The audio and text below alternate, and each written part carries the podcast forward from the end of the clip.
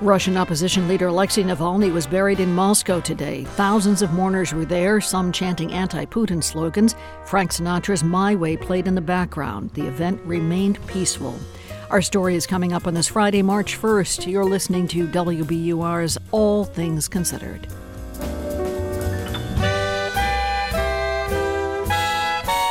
Good afternoon. I'm Lisa Mullins. Also coming up, efforts to curb social media for minors are popping up in state legislatures. Advocates say they'd help temper harmful mental health effects, but the constitutionality of all out bans is up for debate. And many celebrities don't shy away from supporting political and social causes, even when there are consequences for doing so. For better or worse, we live in a time society where celebrity voices oftentimes matter more than most. Celebrity activism, past and present, coming up. It's 401. Live from NPR News, I'm Lakshmi Singh. President Biden says the United States will join Jordan in airdropping food supplies into Gaza in the coming days. NPR's Michelle Kelemen reports Biden also says He's looking into the possibility of establishing a Marine corridor to get aid into the war ravaged territory. A day after what he called a tragic and alarming event when more than 100 Palestinians were killed after a crowd swarmed aid trucks in northern Gaza, President Biden is promising to do more. We're going to insist that Israel facilitate more trucks and more routes to get more and more people the, the help they need. No excuses because the truth is, aid flowing to Gaza is nowhere nearly enough. Biden says there needs to be hundreds of trucks a day, not just a few, adding that innocent lives are on the line in Gaza. He says he's also pushing for a deal to bring about a six week ceasefire if Hamas releases more hostages. Michelle Kelemen, NPR News, the State Department. Sounds from outside the church in Moscow where thousands of mourners pay their final respects to Alexei Navalny the Russian opposition leader whose death his family blames on President Vladimir Putin. Even while he was incarcerated, Navalny remained a powerful voice of dissent against the Kremlin that helped galvanize opposition against Russia's invasion of Ukraine. Final arguments are underway in a hearing over whether Fulton County District Attorney Fani Willis engaged in misconduct and should be disqualified from prosecuting a Georgia election racketeering case against former President Donald Trump and others. In Fulton County Superior Court today, Willis's attorney, Adam Abadi, argued Willis did not financially benefit from an affair she had with a private attorney whom she hired to manage the racketeering case. Abadi also denounced the opposing side's line of questioning during the proceedings. Embarrass and harass the district attorney in a way uh, that was very public uh, and, in a way um, that was to um, impugn uh, her character as it relates to um, that line of questioning in front of the court, uh, in front of uh, anyone watching uh, the proceedings as it unfolded. The court has already heard from the opposing side. Blizzard conditions are bearing down on portions of the Sierra Nevada. As much as 10 feet of snow could fall by the end of the weekend. Residents have been forced to take shelter. Many Lake Tahoe ski resorts are closed. Yosemite National Park also plans to be closed through at least Sunday. Texas Governor Greg Abbott says the largest wildfire in state history has burned as many as 500 structures in the Texas Panhandle. The Smokehouse Creek fire is responsible for at least two deaths. It erupted Monday and has burned roughly 1,700 square miles since then. The cause of the fire remains under investigation. U.S. stocks have ended the day higher. The Dow closed up 90 points. You're listening to NPR News.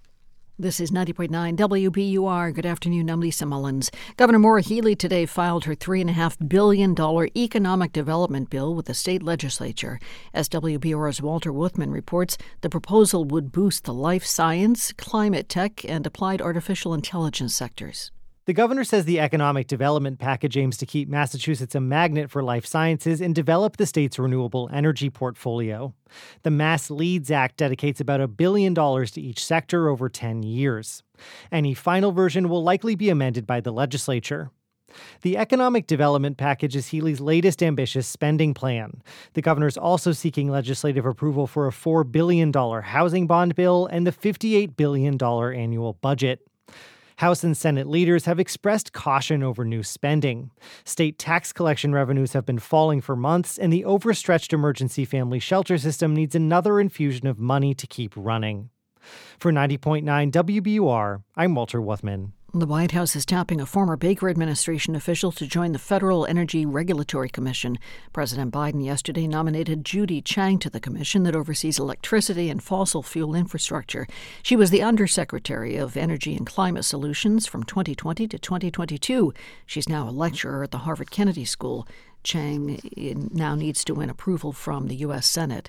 Lowell Public Schools are expecting computer networks at its school and central offices to be up and running again by Monday.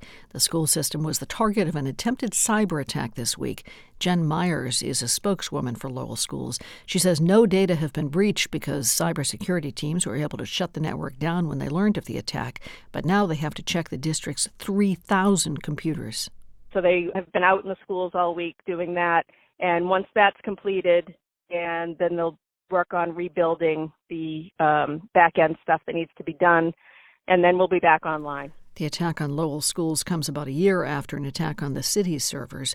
The attack, that one, is still causing some issues. In the forecast, pretty beautiful today. Clouds should move in tonight, though, and spend the weekend. Could have showers tomorrow afternoon, should break 50 degrees tomorrow, and then on Sunday, cloudy again, maybe a few showers again. Temperatures again in the low 50s. 41 degrees now in Boston at 406. Support for NPR comes from NPR stations.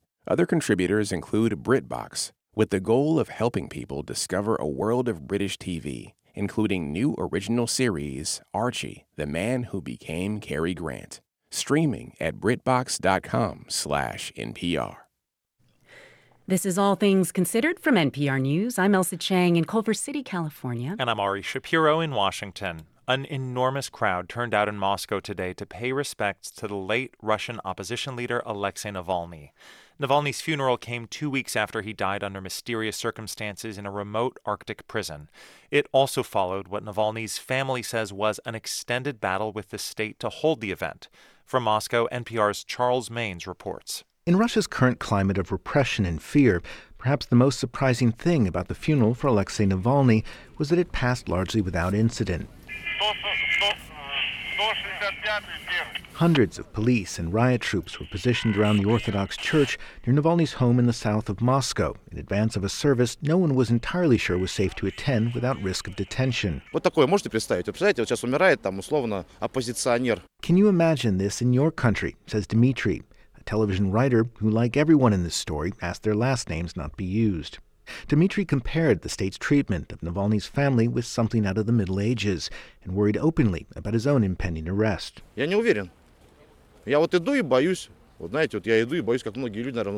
I leave my house and I'm not sure if I'll see my wife, my kids, or even my cat tonight, he says. I'm afraid, but I'm here, because if I don't come, it means we already live in a dictatorship. Я подготовилась, прочитала вообще о задержаниях. То есть я готова. Anna, a 59-year-old artist, came prepared. She had documents and a change of clothes in case she was detained and sentenced to a stint in jail, a chilling echo of the purges under Stalin. Я не, не совсем была согласна с его политикой. I wasn't always a fan of Navalny as a politician, but he became a martyr for truth, she says, and I feel obligated to pay my respects. Поэтому отдать дань уважения этому человеку я считаю необходимым. And she wasn't alone. Thousands turned out, lining the streets around the church despite yet another concern whether the funeral would take place at all. In the weeks following Navalny's death in a remote Arctic prison, his family accused the government of repeatedly thwarting efforts to hold a memorial service for the late opposition leader, a charge the Kremlin denies. Yet even today, Navalny's allies said mortuary services had all refused to transport Navalny's body from the city morgue. So when Navalny's coffin did arrive in a black minivan to the church gates, the crowd broke out in applause, even as security forces pressed forward, pinning people behind metal barricades.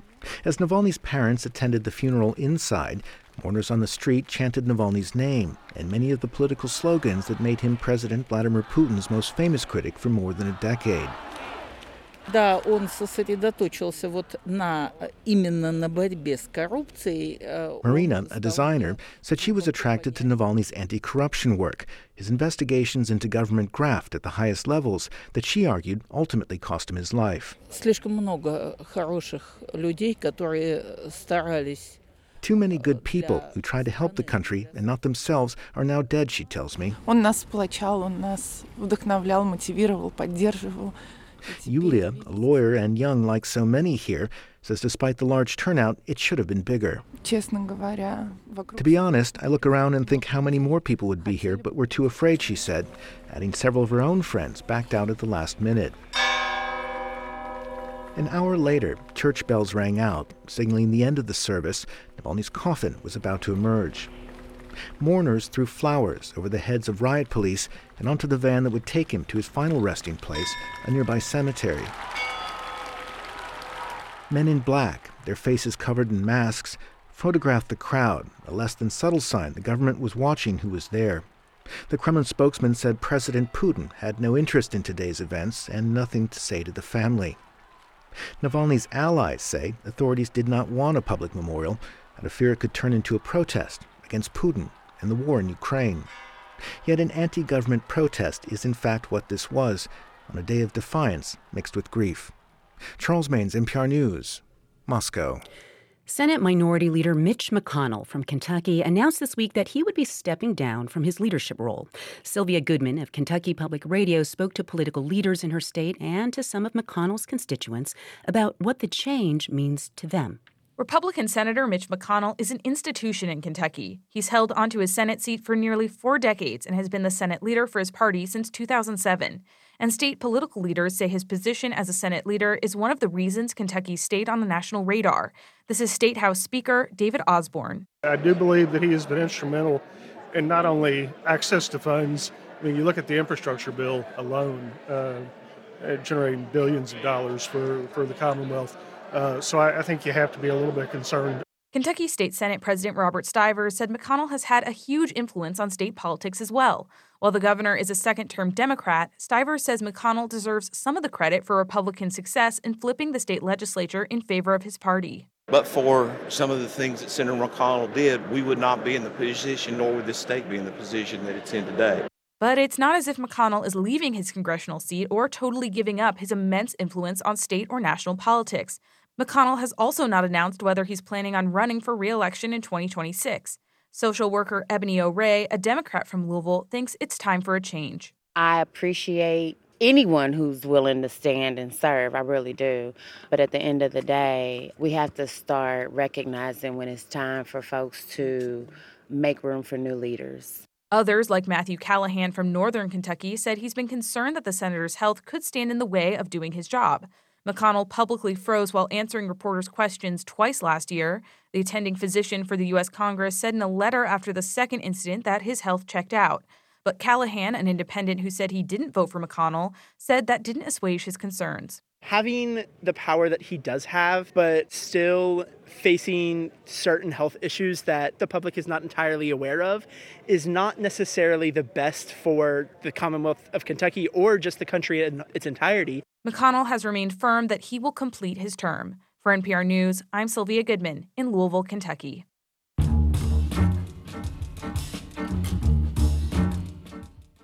Move over Oxford comma. There is some new grammar guidance about which everyone is talking. I mean, grammar guidance everyone's talking about. Here's how Merriam Webster puts it It is permissible in English for a preposition to be what you end a sentence with. Now, before you scurry over to your manual typewriter to clack out a letter telling us why Merriam Webster is wrong, let's talk to an actual linguist about it. John McWhorter is a professor at Columbia University and a New York Times columnist. Welcome back to All Things Considered. Thank you so much, Ari. How did you feel when you heard that Merriam Webster was officially changing its position on this? Well, to be honest, my impression has been that that quote unquote rule has been very much on the ropes over maybe the past generation and maybe couple. I'm not sure how many people are still being taught that there's something wrong with ending a sentence with a preposition, even in writing. And I was happy about that because of all of the blackboard grammar rules, that one has always been one of the most utterly ridiculous. And so for it to now be, you know, cast in black and white like this, good. This is the way it should be. Do you know why it was ever taught in the first place? Like what its origins were? It's the silliest thing. What it comes down to is that in the 1700s, there were certain brilliant but self appointed quote unquote grammarians who got it into their heads that they were going to codify what good English was. These are post Renaissance people who have an idea of Latin and ancient Greek as the quintessence of language, along with maybe Sanskrit and biblical Hebrew. Mm-hmm. They think that English should model itself after Latin. So people like Robert Lowth in 1762 decided that you're not supposed to do it in English either, although the famous example is that then he does it in a footnote where he's discussing it. He says it's something that English speakers are inclined to. Nobody knows whether that was a joke of his or not, but that's how silly all of this has always been. There is a famous line that is perhaps falsely attributed to Winston Churchill. He allegedly said the preposition rule is the sort of pedantry. Professor McWhorter, will you say this with me? Yes. Up, Up with, with which, which I shall I not shall not put. put. yes. and whether And or not didn't it, Churchill actually Yeah. said that, the line can be traced at least as far back as the 1940s. So why do you think Merriam-Webster is so late to this party? Well, I haven't spoken to anybody connected with it as to why that happens to have been proclaimed right now, but I think we're in an era where there is an increasing reality check going on about what we're taught is good and bad grammar. And I think that ideas as to what proper grammar is are becoming more flexible because it's been forced by how we're increasingly accepting singular they, especially when increasing numbers of people would prefer to be called they. So, like, language is always subtly changing in the background, but the changes recently may have been less subtle, more visible, and therefore we're more open to saying, hey, let's talk about language the way we're actually using it as opposed to the way long dead people said we ought to have been using it. Exactly. And the thing with the prepositions is that where English gets that is Scandinavian languages like Danish. And the thing is, nobody tells any Danish person that there's something wrong with putting a preposition at the end of a sentence. And so, why can't we? You know, the world has always kept spinning. And so, it's good for us to get over that arbitrary rule. Before we say goodbye, I just have to tell you when I was in the eighth grade, I was required to memorize all of the English prepositions in alphabetical order. Oh, God. And while I don't want to inflict that on you, I also fear I may never again have a chance to share this precious skill with NPR listeners. Oh, you So- have to release it then. yeah. you know, sometimes we end a segment with music. Um, I thought we could kind of incorporate the two here. So, with your indulgence,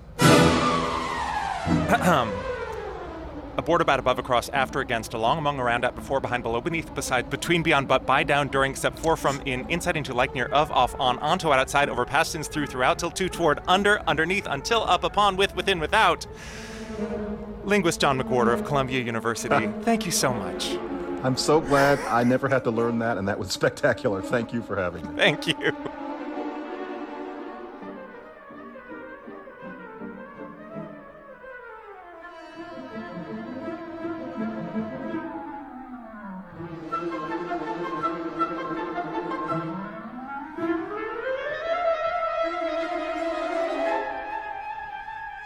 Oh my God, Ari. You're listening to All Things Considered from NPR News. This is 90.9 WBUR. Still to come on WBUR, a hopeful story for this first day of March. A small butterfly is making a remarkable comeback after being thought to have disappeared from Florida. That's still ahead in about 25 minutes on WBUR. Stay with us. We're funded by you, our listeners, and by Office of the Massachusetts State Treasurer.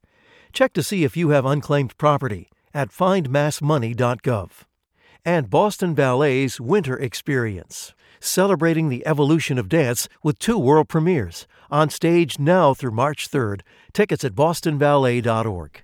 Ups and more ups on Wall Street today. The Dow gained about a quarter of a percent. S&P gained eight tenths of a percent to close above 5,100 for the first time ever, and the Nasdaq rose more than one percent to take out a record that was set back in 2021.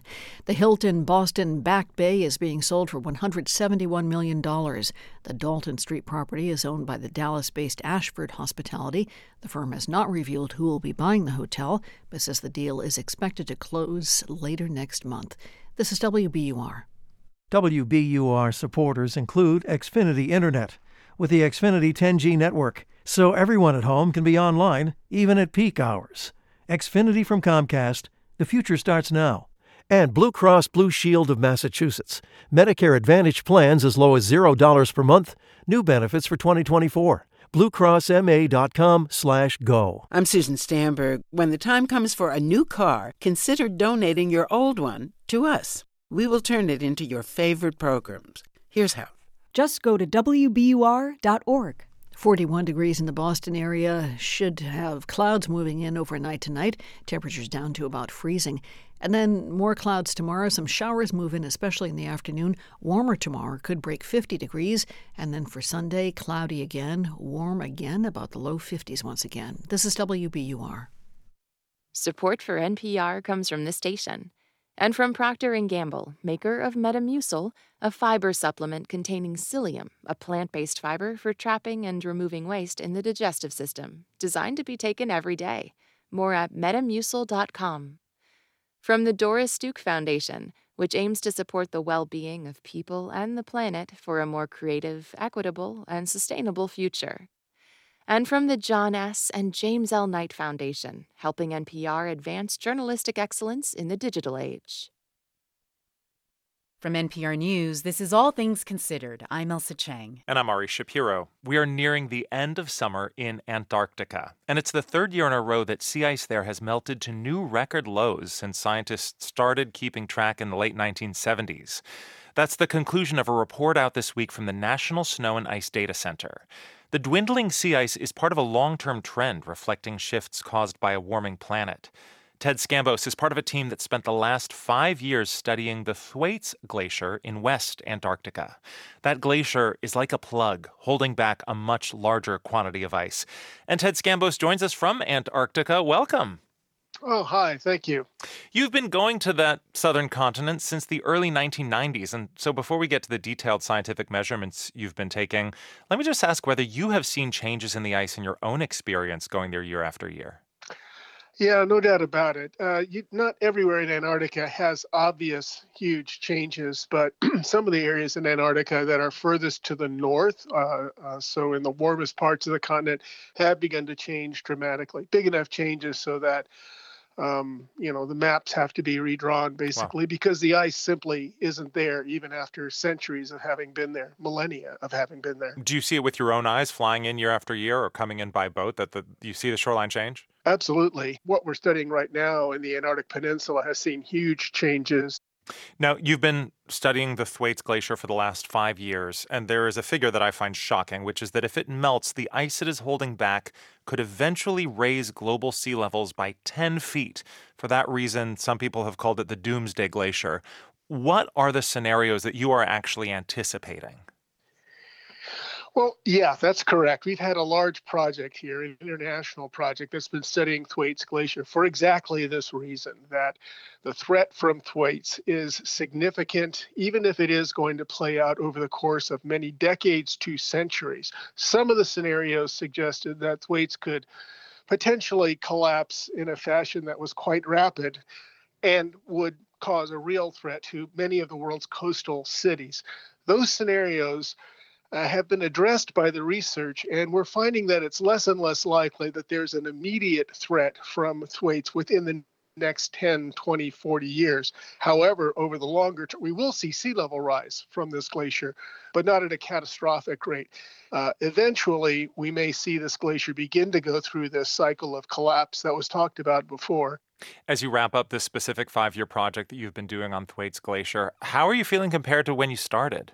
Like we've learned a lot. Like not only have we learned a lot, we can tell people a lot about exactly what's going on uh, in that region and um, what to expect in the future. I think we have uh, been able to get at a, a, a better forecast for uh, what's likely to come out of Antarctica over the next uh, century or so. It's it's not good news. It's still uh, going to be a sea level rise rate, but it's not the catastrophic news that may have led to that nickname that you're talking about, Doomsday Glacier. Antarctica is an incredibly unforgiving remote place. Can you give us a sense of what a typical day of research is like studying a glacier? Yeah, well, um, we set up a camp of about five or 10 tents. One of them, sort of the big cook tent and work tent. Um, you have to melt all your water. You have to, you know, cook everything, keep everything organized, and then you get out and start uh, collecting data. Um, and then, you know, if you do get bad weather, a storm or something, uh, then you're stuck inside your tent for up to days at a time. So usually people keep a couple of days worth of food in their tent with them uh, so that they can. Um, get by while they're uh, while they're completely cooped up. It's such a fantastic challenge, and uh, and it is beautiful in a very unique sort of a way. Uh, and of course, you are sort of literally on the edge of the earth. Uh, and when you go to a place like Thwaites, you're hundreds of miles away from from anybody else, and in many cases, walking across an area that's never been crossed before. That's ice scientist Ted Scambos speaking with us from Antarctica. Thank you so much. Thank you very much. A new work is being performed at the New York Philharmonic tonight. It's called Emigre, and it's the story of two Jewish brothers who fled Germany in 1938 to make a new life in Shanghai. As NPR culture correspondent Anastasia Tsioulcas reports, it's based on the true story of the Jewish community in China, a nearly forgotten corner of World War II history. In the late 1930s and very early 1940s, thousands of Jewish people from Poland, Germany, and Austria fled the Nazis and made their way to a new home thousands of miles away in the port city of Shanghai, China.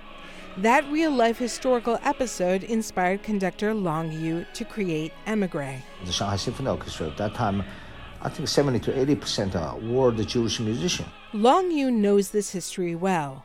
Not only is he that orchestra's music director, but his grandfather, composer Ding Shande worked closely with these musicians back then. And Yu assembled a team to create Emigre, including his friend, composer Aaron Zigman. While Zigman writes in many styles, he's best known for his film scores, including the 2004 hit romantic drama The Notebook. I've done a lot of films and just written just a lot of music in general across a lot of different genres. I started out as a pianist, a session pianist in my early days.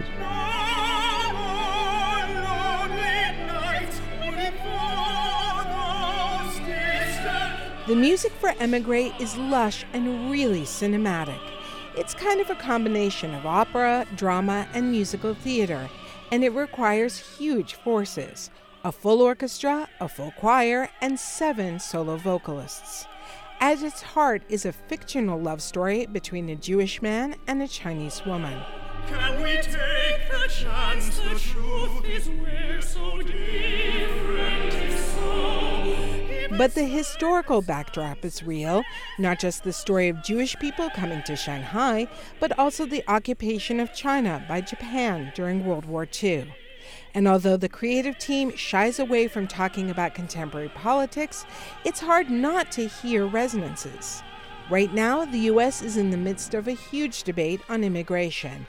And yet, librettist Mark Campbell says Emigre carries a simple message of moral urgency. I would hope that people walk away and remember that there was a country named China that let a group of refugees into their world and let them stay with them. And China was going through a war as well, but let them in. And if there's a lesson to be learned, we have to be more open and let people in. Long Yu hosted some elderly listeners at a rehearsal last week at the New York Philharmonic. They were Jewish New Yorkers now in their 80s and 90s. Yu says the moment brought him to tears. They were all grown up and all was born in Shanghai during that period. And this moment is really, I mean, I, I hardly can use word to describe that because, you know, you're shocked. I mean, those people, they are real person in standing in front of you. They love the city. Yu says that to bring this project to life has been a privilege and honor. It premiered in Shanghai last year. This November, Emigre will be performed in Berlin, bringing the story of many of these Jewish emigres full circle. Anastasia Tsioulcas, NPR News, New York. This is NPR News. This is 90.9 WBUR. Coming up in about five minutes, the consequences of speaking out about the Middle East crisis or saying nothing can be severe. Celebrities have long championed political and social causes, but at what cost to their careers? Celebrity activism coming up on WBUR. Celtics look to make it 10 wins in a row when they take on the Dallas Mavericks tonight. Tip-off at the Garden is set for 7:30. And down in spring training today in Florida, the Red Sox fell to the Minnesota Twins 5 to 3. This is 90.9 WBUR 41 degrees at 4:30. We're funded by you, our listeners, and by Fairbank and Perry Goldsmiths in Concord, helping transform your outdated, unused jewelry into fresh and wearable pieces for everyday life. FairbankandPerry.com. And Live Nation. The Outlaw Music Festival features Willie Nelson, Bob Dylan, and more at Xfinity Center on July 2nd. LiveNation.com. Well, I got bored basically. Ethan Coen returns to theaters after a break without his brother, but still in the family. We're very comfortable and understand the way each other thinks. That's Tricia Cooke. Look at her husband Ethan Coen's Drive Away Dolls and all the latest news, Saturday and Weekend Edition from NPR News. Start your weekend here tomorrow. Live from NPR News in Culver City, California, I'm Dwayne Brown. Speaking before a bilateral meeting at the White House with Italy's Prime Minister today, President Biden announced the U.S. will start airdropping humanitarian aid into Gaza as Israel's war against Hamas continues to claim the lives of Palestinians caught in the middle of the fighting. Here's President Biden. Today, also, we're going to discuss the Middle East and yesterday's tragic and alarming event in North Gaza, trying to get humanitarian assistance in there. And uh, the loss of life is heartbreaking. People are so desperate that uh, uh, innocent people got caught in a terrible war, unable to feed their families, and you saw the response when they tried to get aid. The news comes a day after more than 100 Palestinians were killed during a chaotic encounter with Israeli troops. The civilians were trying to get food and food aid from the trucks. The White House has asked Israel to investigate the incident. Israeli officials have said Many of the dead were trampled in the chaos, and its troops fired because they felt threatened. Well, the incident in Gaza puts a spotlight on the growing hunger and starvation in the region, as NPR's Aya Batrawi reports. Trucks from Egypt entered Gaza and made their way north into Gaza City, escorted by Israeli forces who control access. Thousands of people waited for the trucks, hoping to get food, like Ahmed Al Haj Salem. He says he often waits days in the street for any food aid to come so he can feed his three kids. He says he was shot in the leg and arm by Israeli forces on Thursday when he approached one of the aid trucks. He says he bled for two hours in the street before a donkey cart took him to one of the partially functioning hospitals in Gaza City. The health ministry says many people were hit by Israeli fire. The Israeli military says its soldiers opened fire on crowds moving toward the forces, quote, in a manner that endangered the force. That's NPR's Aya Batrawi. This is NPR. This is 90.9 WBUR. I'm Lisa Mullins. A local infectious disease doctor is questioning the decision by federal regulators to drop the recommendation that people isolate for five days after they test positive for COVID. Boston University School of Medicine Dr. Nahid Bhadelia says more people may be at risk of getting sick. One of the things that I still find confusing about the current CDC guidance is once you've not had fever for 24 hours and your symptoms are resolving, I'm not sure how many of my patients are taking their temperature at home when they get sick with respiratory viruses. Bhadelia says the Centers for Disease Control and Prevention needs to stress that people should only resume their regular activities only after their symptoms improve. The CDC says the change will allow the COVID guidance to conform with the recommendations for respiratory viruses, including the flu. Republican presidential hopeful Nikki Haley will campaign in Massachusetts tomorrow ahead of Super Tuesday's primary. WBUR's Anthony Brooks reports supporters of former President Donald Trump will also rally in the state this weekend. Haley is making good on her promise to stay in the race through Super Tuesday when 16 states and territories, including Massachusetts, vote in presidential primaries. She's planning to rally in Needham tomorrow and then move on to campaign events in Vermont and Maine on Sunday. She says she's offering new generational leadership that most Americans don't want, either Trump or President Biden in the White House, and that Trump will lose in November. But polls suggest Trump remains the overwhelming favorite among Republicans, and he's likely to take a big step towards securing the nomination next week.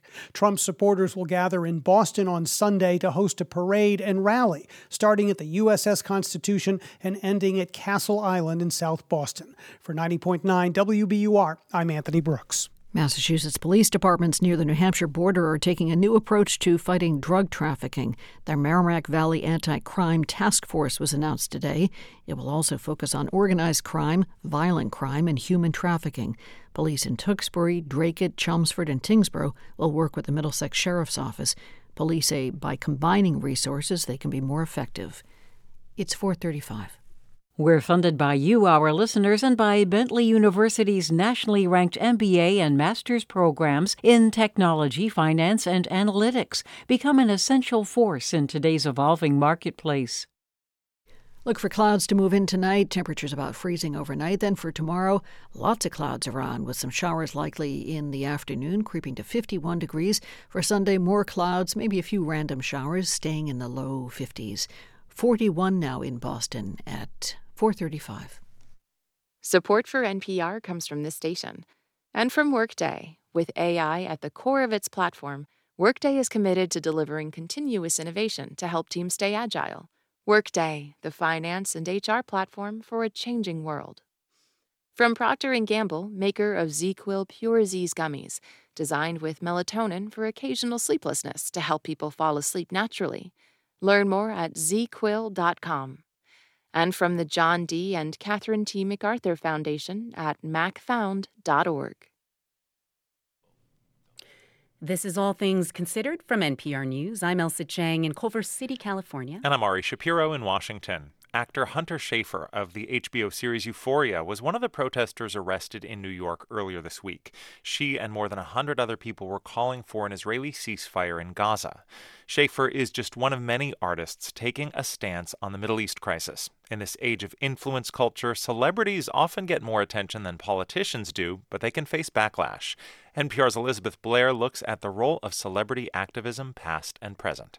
Celebrities have long said out loud what a lot of people are thinking. Just listen to Jane Fonda in a 1973 TV interview with KQED about the Vietnam War. What business have we to try to exterminate a people? My father fought against people in the Second World War who were trying to exterminate a people. I don't think today we should repudiate everything that our fathers fought against or fought for in the Second World War, repudiate the democratic ideals that our country was founded on. Fonda was widely criticized for things she said about U.S. troops in Vietnam, but her anti war stance resonated with millions of people. It still does. Let Gaza live! At a recent protest on Capitol Hill, Oscar winning actor and Thelma and Louise star Susan Sarandon showed up. Last November, she was dropped by her agents, UTA, United Talent Agency, because of a speech she gave at a pro Palestinian rally. I was shocked when I was fired from UTA. Both my agents that I'd been with for 10 years, who I was felt close to, but that career setback has not slowed her down. Sarandon is a lifelong activist. It's a personality flaw. I mean, when I was little, I thought that my dolls all came alive at midnight and I rotated their dresses so one doll didn't have all the nice dresses all the time. Anything that's unfair always really hurt me. She recently walked the halls of Congress with activists from Code Pink. The feminist group alerted the press she was coming. NBC, Al Jazeera, and other outlets showed up. As a crowd of cameras and protesters followed Sarandon, I asked Code Pink's co founder, Medea Benjamin, what it meant to have her there. Oh my goodness, it's so important. We've been walking these halls for three months and nobody pays attention to us, especially the Congress people. But having her with us brings out the media and we get the Congress people themselves. Not all of the Congress people. Sarandon met with Representatives Rashida Tlaib and Cori Bush, but Richie Torres refused to see her. Sarandon told reporters she suspected he wouldn't meet with her because he receives money from AIPAC, the American Israel Public Affairs Committee. On social media, Torres accused Sarandon of trafficking in, quote, anti Semitic victim blaming. We often see celebrities getting a lot of backlash when they speak out about foreign policy. Sarah King is an assistant professor in the History, Political Science, and Philosophy Department at the University of South Carolina, Aiken. That is not their field, and they're generally seen as not having particular expertise in those issues. So, this is true whether we're looking at the Cold War or the Vietnam War or the war in Iraq or now U.S. support for Israel in its bombardment of Gaza. King says criticism can be especially harsh towards celebrity activists who are women. She points to the difference in how Jane Fonda's activism was described compared to actor Donald Sutherland's. He is discussed as taking a stand, whereas Jane Fonda uh, is described in much more negative terms. There's a Life magazine article with the phrase prominently nag, nag, nag. And now with social media, there's no way to not be exposed to the vitriol. Actor Alyssa Milano first became an activist in the late 1980s, and over time she's seen the good and the bad of it. When she starred in the hit sitcom Who's the Boss, one of her fans was a teenager named Ryan White, who was HIV positive. The two became friends. He asked me to go on TV to kiss him to prove that you couldn't get HIV AIDS from casual contact. Milano agreed and kissed White on the cheek on The Phil Donahue Show. It was the first time that my being an actor, being on TV, had a purpose that was bigger than I was. But lately, activism has been fraught. Milano is a UNICEF national ambassador. After October 7th, she used her social media platform to share UNICEF's messages and quickly found out why people are fearful of speaking out. I felt like every time I posted from this place of peace, I was a terrorist sympathizer or I did not fight strong enough for the oppression of the Palestinian people. If an actor believes enough in a cause, Harry Belafonte once said, he should speak up for it, no matter his position. And celebrities have taken a range of positions. Debra Messing of the hit sitcom Will and Grace has been outspoken in her support of Israel. Here she is speaking to some 300,000 people in D.C. during the March for Israel last November. We will pray for the success of the IDF in a war Israel did not start and did not want, but a war Israel will win. Messing traveled to Israel and met with family members of hostages held by Hamas and posted those visits on social media. I had to um, show everyone here that that you know, you're not forgotten. Her trip was organized by the pro Israel nonprofit Creative Community for Peace. Executive Director Ari Ingel says they want celebrities to bear witness to what happened at the kibbutzim, to meet people and survivors of the attack. And so we thought it was important for people to, once again, if they want to be educated, we feel it's the best thing to do is go see for yourself. Messing visited a tunnel built by Hamas but did not spend time in Gaza. She and others have been blasted on social media for only talking about one side of the conflict and ignoring the humanitarian crisis facing Palestinians. The war of words between activists and anyone else who wants to weigh in has been ugly. But Ari Ingel says the silence following Hamas's deadly attack on October 7th was also troubling. He points to the Writers Guild of America waiting more than two weeks to comment. I think a lot of Jews in the entertainment community felt abandoned. For better or worse, we live in a time and space and society where celebrity voices oftentimes matter more than most. And Rania Batrice expects them to speak up. She spearheaded the Artists for Ceasefire letter that's been signed by more than 300 individuals. She says many celebrities were discouraged from signing the letter by their agents or publicists. As much as I sort of have this expectation that people will step up and utilize their privilege and their platforms, I also am incredibly grateful for those artists who still stepped up despite having all of these voices in their ears telling them not to do it. Actor Melissa Barrera says she will continue to step up. She was fired from the cast of the next Scream movie when she posted pro Palestinian messages on social media. But instead of retreating, she doubled down. She recently joined a protest calling for a ceasefire at the Sundance Film Festival and expressed no regrets to the Associated Press. Honestly, I feel like I finally am becoming who I'm supposed to be. Artists, a publicist told me, are supposed to show emotion. That's the whole point of art. He preferred not to be interviewed. Elizabeth Blair, NPR News.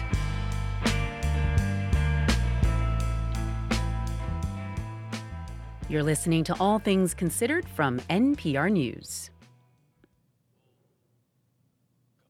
Some butterfly species are disappearing due to pesticides and loss of habitat. One native Florida butterfly that was thought to be gone forever is making a surprising comeback. Kerry Sheridan of WUSF has more. A small black butterfly with wings just over an inch long eats nectar from a wildflower. You know, the thing about Atalas is they are so gorgeous. Craig Huegel is director of the Botanical Gardens at the University of South Florida in Tampa, which is now home to several of these Atala butterflies. It's a dark butterfly, but it's got this fantastic bright red body that you can't miss, and this iridescent blue markings on the wings. Huegel says for years he's been involved with the Gardening for Wildlife movement, which urges people to choose local native plants instead of flashy tropical ones imported from abroad. The Atala is like maybe the best story because it shows if you put something in your yard, you get something in return.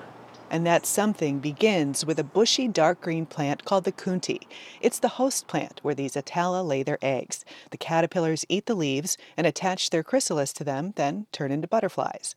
At the turn of the last century, coontie plants were overharvested to make flour. The plants disappeared from the Florida landscape by the 1930s, and so did Atala butterflies.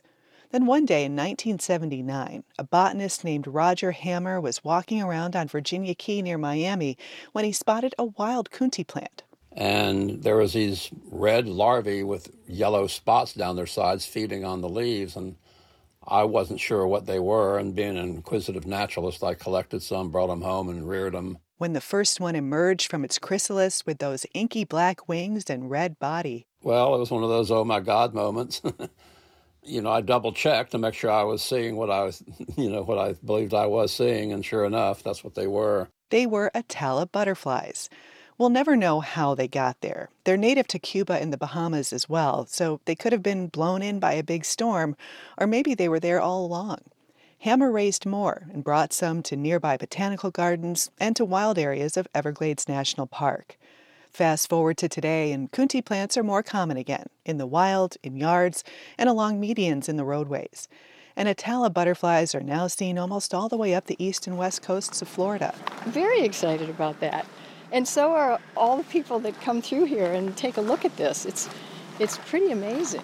Janet Paisley got some Atala eggs into a preserve in her Bayside neighborhood last year, and now Atalas fly around freely. A few residents walk by, and an Atala lands right on a woman's arm. Oh, there he goes.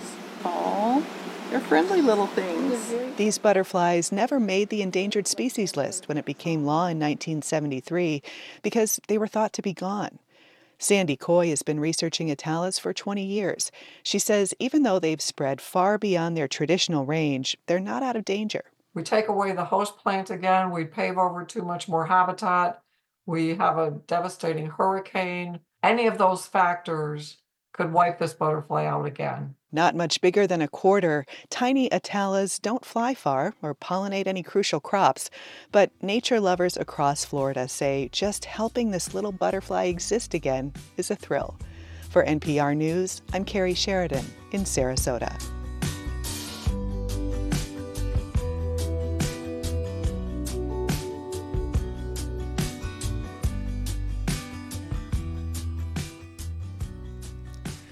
You're listening to All Things Considered from NPR News. Thanks for joining us here at 90.9 WBUR.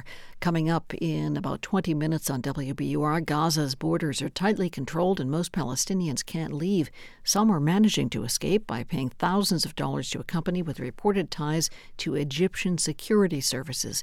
That story and much more still ahead. We're funded by you, our listeners, and by Lesley University. Learn from mental health and wellness experts at Lesley University and prepare to make a difference. Learn more at lesley.edu. Coming to City Space Monday, March 11th, James Beard award winning chef and TV personality J.J. Johnson discusses his new cookbook, The Simple Art of Rice. Get tickets at wbur.org slash events. Overnight tonight, clouds move in, temperatures down to about freezing. Tomorrow, lots more clouds, showers in the afternoon, creeping to about 51 degrees. Clouds again on Sunday, highs in the low 50s. This is WBUR. WBUR supporters include Boston Ballet's Winter Experience, celebrating the evolution of dance with two world premieres, on stage now through March 3rd. Tickets at bostonballet.org and Brookline Bank, where financial solutions are crafted to the needs of your business and delivered with a hands on approach committed to your success. Learn more at brooklinebank.com. Member FDIC. Recently on Wait, Wait, Don't Tell Me, Hari Kondabolu offered everyone a way to make a little extra cash. I'd pay $6 a finger. I'm Peter Sagal. You'd need not sacrifice any extremities to enjoy this week's show from Austin, Texas with rapper Danny Brown. Join us for a show with all of its fingers and toes. That's Wait Wait from NPR. Saturdays and Sundays at 10 on 90.9 WBUR.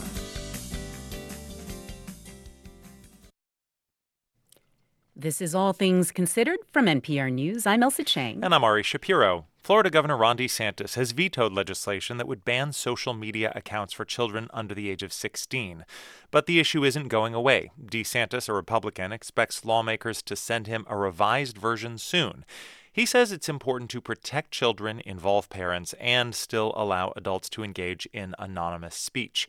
This comes as similar measures in other states face legal challenges. Valerie Crowder of WUSF has more. On the same day, 12 year old Noah Raymond and his classmates were on a field trip at the Florida State Capitol. A proposed ban on social media for kids had advanced through the legislature. I have practically all the social medias Instagram, TikTok, Snapchat, and a few others. I use it every single day. I think it's amazing. You get to see what other people get to do. What do you like about social media? Memes. Florida's just one of many states that are trying to restrict access to social media platforms for children. State leaders have criticized features that can make social media habit forming like infinite scrolling and algorithms that show content based on people's interests. The U.S. Surgeon General has warned that misuse of social media can increase the risk of children developing mental health issues like eating disorders, anxiety, and depression. Other potential dangers include cyberbullying, online predators, and inappropriate material. In addition to banning accounts for children under 16, Florida's legislative leaders had proposed requiring social media platforms to verify that new users are actually the age they say they are. Governor Ron DeSantis, who's touted himself as a champion of parental rights, said last week it's a delicate balance. I've always said I think social media is a net negative for, for kids. At the same time, we're somebody that's believed in, in involving parents as much as possible. But there's currently no age verification involved when kids try to make social media accounts, something the Florida bill and others like it aim to address. Greg Gonzalez is from FIRE, a group focused on protecting free speech. He says these types of bills are unconstitutional. It would require age verification for every Floridian uh, trying to access social media sites. Um, courts have consistently uh, struck that down as overly burdensome on First Amendment protected speech. Federal courts have temporarily blocked social media regulations for children in Arkansas, Ohio, and California. NetChoice, a trade association that advocates for tech giants, including Meta and TikTok, has filed lawsuits in those states. Carl Szabo is the association's general counsel. It is unconstitutional to try and ban access to the internet, ban access to information, ban access to speech for somebody just based on their age. And Szabo says age verification requirements can have a chilling effect on adults who might not want to share their personal information when setting up an account. By doing ID for the internet, which is essentially what we're talking about here, you're telling everyone, regardless of age, you could be 66 or you could be 16 that you may not speak, you may not access content unless you turn over massive amounts of information. That's part of the ongoing debate in Florida and around the country as states try to balance constitutional rights with concerns about protecting children.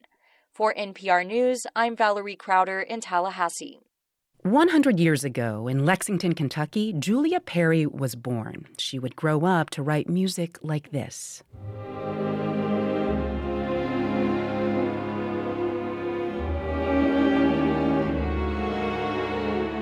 Julia Perry's career flourished briefly, but after her death in 1979, she was all but forgotten, and many of her scores remain unpublished. A new album devoted to Perry's music and that of her younger contemporary Coleridge Taylor Perkinson has just been released, and our reviewer, NPR's Tom Huizenga, has been listening. You could argue this new album, American Counterpoints, is an encouraging result of the recent racial reckoning. You could also just say it's long overdue. But after the start of the Black Lives Matter movement, the classical music field in the U.S. began a much needed shift toward black composers. One who's ripe for rediscovery is Julia Perry.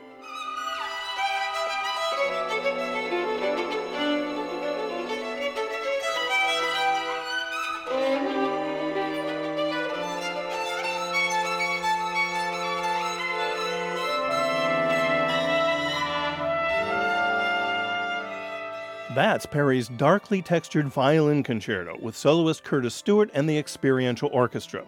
Perry finished the work in 1968, but it took more than four decades to reconstruct a definitive score in which we can hear all the subtlety, like a violin soaring above a tolling piano.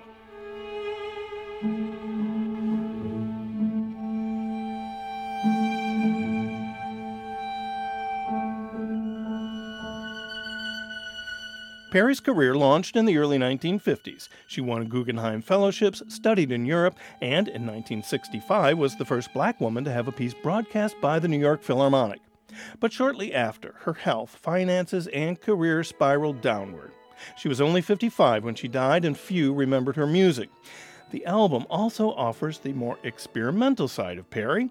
In the symphony in one movement for violas and basses, the music unexpectedly pauses within a halo of droning strings.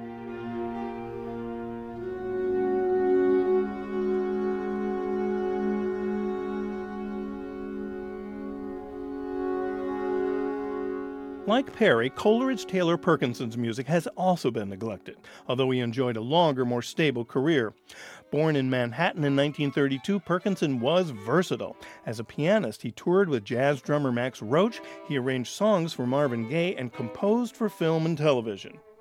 Reaching back to a pre Civil War dance of the enslaved, Perkinson wrote Louisiana Blues Strut, a Cakewalk, a couple years before he died in 2004. Curtis Stewart's performance captures all the grit and exuberant syncopation.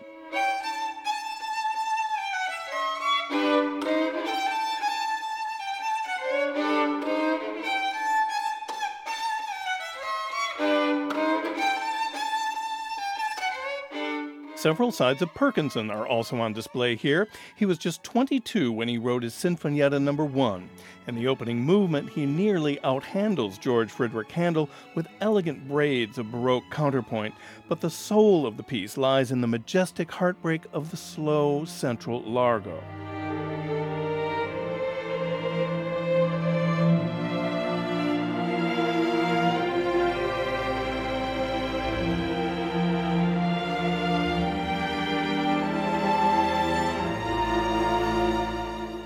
Album shines much deserved light on two important and rediscovered figures in American classical music, and the timing couldn't be better for Julia Perry. March marks the centenary of her birth on the 25th and a four day festival of her music in New York.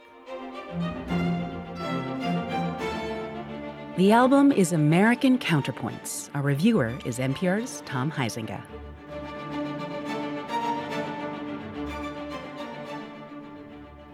It's All Things Considered from NPR News. Support for NPR comes from the station and from Progressive Insurance, where drivers can compare direct rates using Progressive's rate comparison tool. Customers can see options and rates side by side. More at progressive.com or 1 800 Progressive. From Carnegie Corporation of New York supporting innovations in education, democratic engagement, and the advancement of international peace and security.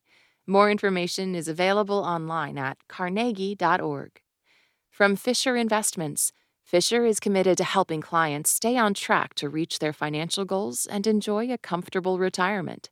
FisherInvestments.com. Investing in securities involves the risk of loss. And from listeners like you who donate to this NPR station. And this is 90.9 WBUR sunshine for this first day of March, but clouds blow in tonight. It should drop to about 32 degrees overnight. Some high wind gusts as well. Tomorrow, clouds in the morning, showers in the afternoon, about 51 for a high, staying in the low 50s for Sunday with lots of clouds around. 42 degrees in Boston. We're funded by you, our listeners, and by Comcast Business, helping businesses go further with internet and phone solutions designed to prepare them for the future. Comcast Business, powering possibilities.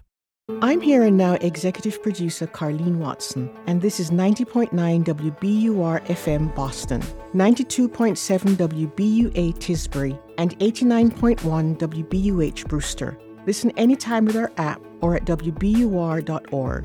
WBUR, Boston's NPR news station. Some politicians who supported legalizing marijuana are now backing measures to raise the minimum age to purchase certain marijuana products. Very high potency pot has been developed, a way different beast than the cannabis of 2014. Attempts to curb potent pot coming up. I'm Lisa Mullins. Also ahead, some Palestinians are paying tens of thousands of dollars to escape Gaza with their families. The judge in the classified documents case against Donald Trump ended a key hearing today without setting a new trial date. And the CDC is revising its COVID guidelines. It's dropping the five day isolation period. Some experts agree with the move.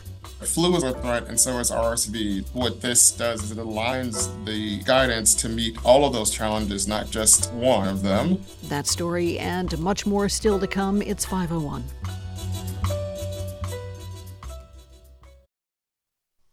Live from NPR News in Washington, I'm Janine Herbst. The U.S., Egypt, and Qatar are trying to secure a deal that would free dozens of hostages held by Hamas and secure guarantees from Israel on more aid for starving people in Gaza.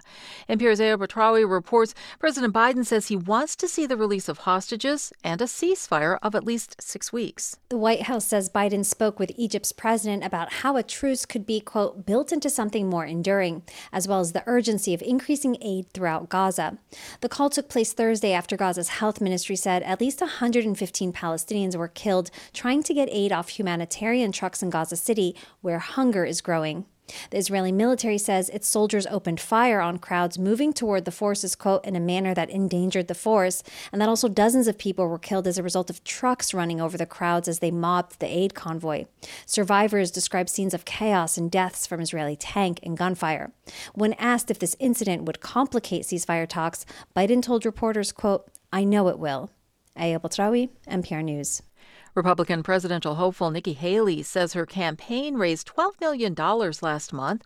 NPR's Sarah McCammon reports she continues to pour funds into campaigning ahead of Super Tuesday next week. Haley is in the midst of a multi state campaign swing ahead of Super Tuesday on March 5th. The former South Carolina governor has yet to win a single nominating contest. But Haley says she stayed in the primary race in part because large and small donors have urged her to. They don't ask me, What's your strategy? They don't ask me, What's your plan? All they say is, Thank you for giving me hope. We've had fundraisers in every place I've been. No one has said, what y'all ask, which is how long are you staying in? No one. So far. Sarah McCammon, NPR News, Washington. State lawmakers in Utah passed a bill requiring armed security in every school.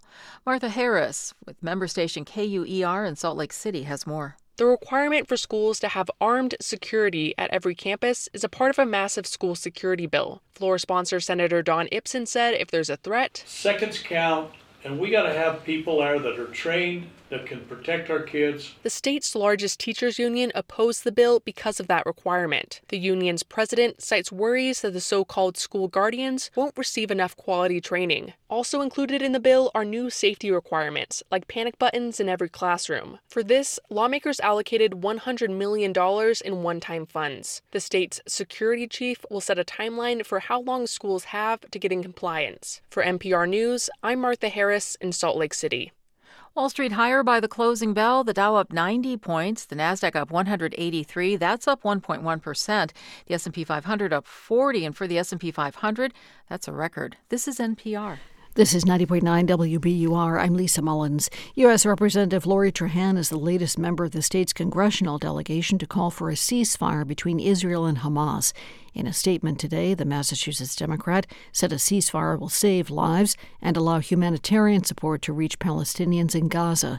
Trahan calls Israel an important ally to the U.S. that should be allowed to protect its citizens, but she says the number of deaths of innocent people in the ongoing war is unacceptable and must stop.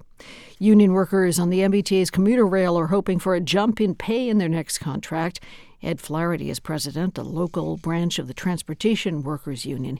He told an MBTA meeting yesterday that commuter rail workers for the T are paid significantly less than those in other systems. He says wages have shrunk since operations were privatized 20 years ago. The system is run by the French company Keolis. They have first year cleaners at Keolis who work 40 plus hours a week who qualify for SNAP benefits and Section 8 housing. These jobs used to be a path to the middle class, not a path to the welfare line. MBTA General Manager Phil Eng says the contract talks that have been underway so far are going well. We do look for uh, a good resolution between the parties because we do understand just how important it is for everyone to not only be able to perform their job, but to be able to live the quality of life that they're looking to do. The commuter rail contracts cover more than 2,000 employees. Governor Maura Healey is applauding a decision by CVS and Walgreens to begin dispensing the abortion medication mifepristone here and in other states. The retail giants announced today they'll begin to disperse the drug as, as soon as the next week in states where it's allowed. Healey said the decision will help protect access to reproductive care in Massachusetts. Researchers at UMass Amherst say there could be a shortage of more than a million workers needed to fill jobs created by the pandemic era infrastructure and manufacturing laws. The study by the school's Political Economy Research Institute found nearly 700,000 of those jobs could be in the construction and manufacturing sectors. Researcher Jeannette Wicks Lim says that could give those industries a chance to hire more women and people of color. There's uh, an opportunity to make sure that workers who have historically had less access to these kinds of occupations would have uh, a greater opportunity. Researchers say workers would need proper training and that any training program should provide other services such as childcare and transportation. In the forecast, pretty gorgeous out there today, but clouds should move in tonight, spend the weekend as well. Could have showers tomorrow afternoon, about the low 50s, and Sunday, the low 50s once again. Clouds, maybe just a few random showers. 42 degrees in Boston at 507. Support for NPR comes from NPR stations. Other contributors include the Lodestar Foundation, inspired by the principle that helping someone else less fortunate is a path to a happier, healthier, and more meaningful life. Learn more at lodestarfoundation.org. This is All Things Considered from NPR News. I'm Ari Shapiro in Washington. And I'm Ailsa Chang in Culver City, California. Former President Trump's trial in Florida on charges of withholding classified documents could start as soon as this summer. A federal district court heard arguments today about when the trial will begin. Prosecutors want it to start in July. Meanwhile, Trump's lawyers are asking to postpone it until next year, after the presidential election. NPR's Greg Allen was in the courtroom today and joins us now now from Fort Pierce, Florida. Hey, Greg. Hi, Ailsa. So I thought the Florida trial was supposed to start in May. Why is it being pushed back? Well, this case has moved much more slowly than many people thought. Even U.S. District Judge Eileen Cannon seems to not expect it to go this slowly. But much of that has to do with Trump's defense. The former president's lawyers have sought access to a lot of classified material, leading to a lot of motions filed under C and a closed two day hearing.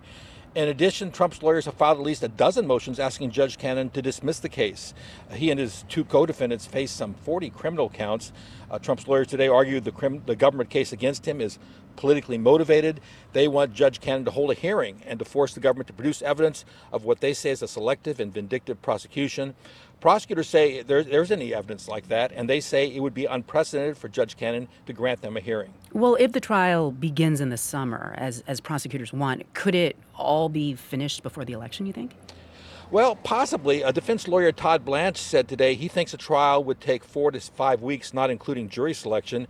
Trump has asked Judge Cannon for an August trial date. But his lawyers also said they think the trial should really be put off until next year, well after the presidential election.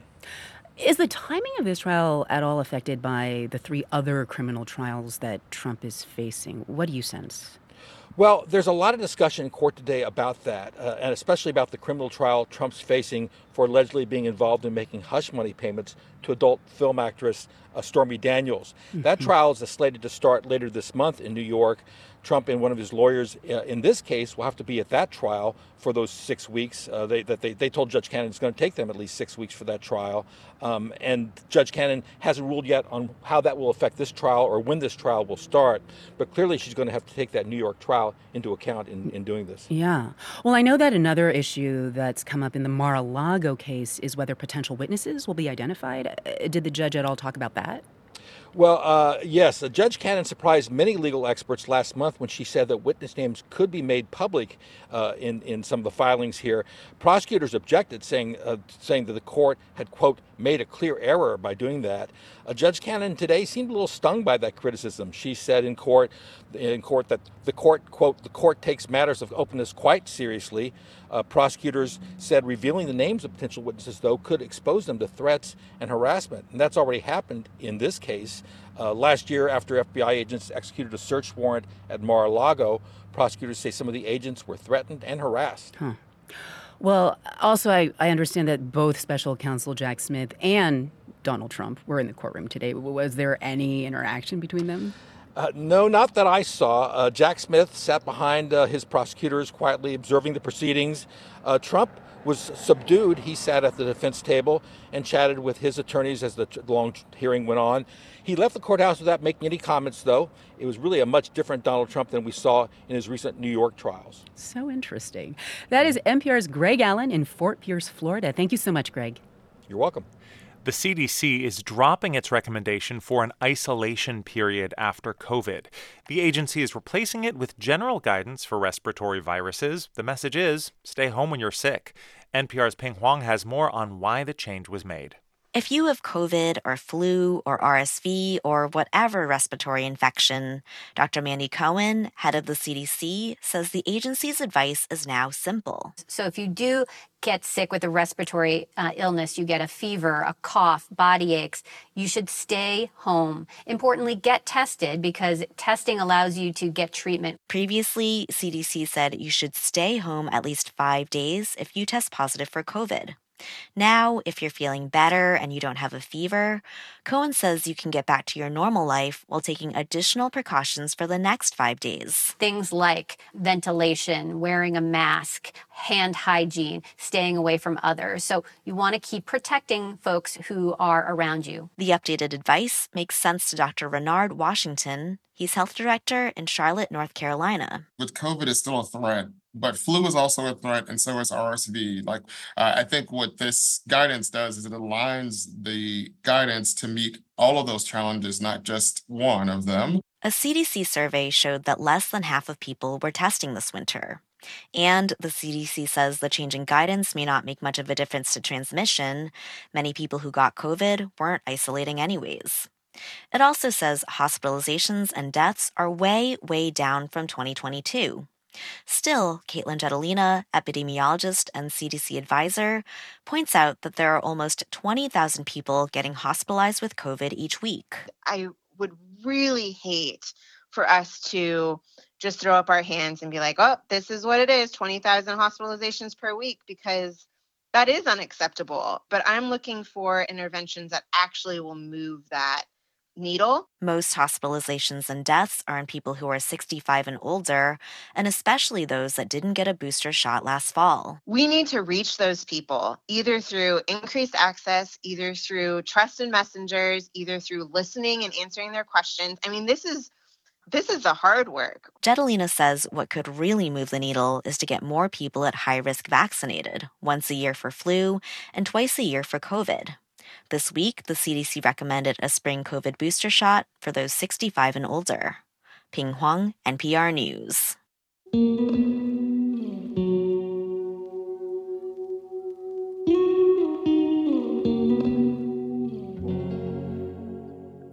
What does it take to escape the war in Gaza? It takes $5,000 per person to be exact, 2,500 for a child. Hundreds of Palestinians are paying that fee every day for the privilege of exiting through Gaza's only open border crossing. Where does that money go? Well, NPR's Daniel Estrin has the story. An NPR producer in Gaza saw a few hundred people crowd the Rafah border crossing as their names were called one by one. Unless you are among the lucky few who have a foreign passport or a foreign country appealing on your behalf, or have approved medical treatment in Egypt, the only way out of Gaza is to pay. My name is Mazen. I am a mechanical engineer. He was waiting to cross the border. After we lost everything in Gaza, all our possessions, we have to collect the amount of money, which is a big sum, just to buy our lives. To buy our lives. He paid the astronomical wartime price of $20,000 for his family of four. He had to borrow the money. It took a long time. Not only time, not only money. You pay your money to be insulted. The process is complicated. Gazans need a relative in Cairo to apply on their behalf. Hundreds wait outside the company building. Some have paid thousands of dollars just to get in the door. Many Palestinians consider the whole system a bribe. Actually, it's a bribe, but what we can do, this is the only options and solution that we have. This man, Mohammed, paid $17,000 and left Gaza with his family a few weeks ago. We're not fully identifying the Palestinians we spoke to. They don't want any trouble with Egypt, where they're seeking refuge. Egypt says all payments for travelers from Gaza are in line with Egyptian laws. Gazans paying to exit Gaza is not a new phenomenon. Haitham Hassanein is an Egyptian American researcher. The, they are trying to condition uh, mainstream Palestinians that coming to Egypt wouldn't be an easy option. Egypt does not want a permanent mass displacement of Palestinians and doesn't want to take in Islamist militants, but the minority of Gazans who can afford it get out by paying the Egyptian tourism company Hala. But what I could tell you that, that there is no way they will be operating such a company in such critical times without the Egyptian security approving or having full knowledge of that. The company is owned by Egyptian businessman Ibrahim Al Argani. Hassanein says the businessman has helped Egyptian security build contacts with tribes in the Sinai border region near Gaza, where security forces battled extremists for years. He says the businessman's connections are key to him running this border fee service. Nowadays, it's seen as an opportunity to get more dollars into the Egyptian market. Egypt's economy is struggling. Suez Canal revenue is down. Cargo ships are avoiding the area because of Houthi missiles. Egypt is desperate for dollars. Hassanein believes Egyptian security officials take a cut from the wartime prices Gazans are paying to cross the border apparently in the eyes of those uh, business individuals uh, there is a shortage of the hard currency in the egyptian market and surely some cash from rich gazans could help as the death toll rises and Israel threatens a ground operation in the last sliver of Gaza where a million Palestinians are sheltering, the demand to leave Gaza is rising. To buy their way out, Palestinians are trying to raise the money through the website GoFundMe. بحاول أطلع أمي وأبويا أخواتي Reem Ziad in London tells us she's seeking donations through GoFundMe to get her 25 relatives out of Gaza, including her parents and sisters. Her sister's husband was killed in an Israeli strike. ممكن تكون رشوة بس هي فعليا إنقاذ للموت She says it might be seen as a bribe, but it's actually about saving people from death. So far, she's raised about $1,000 1% of what she needs to pay for her family to get out of Gaza. Daniel Estrin, NPR News.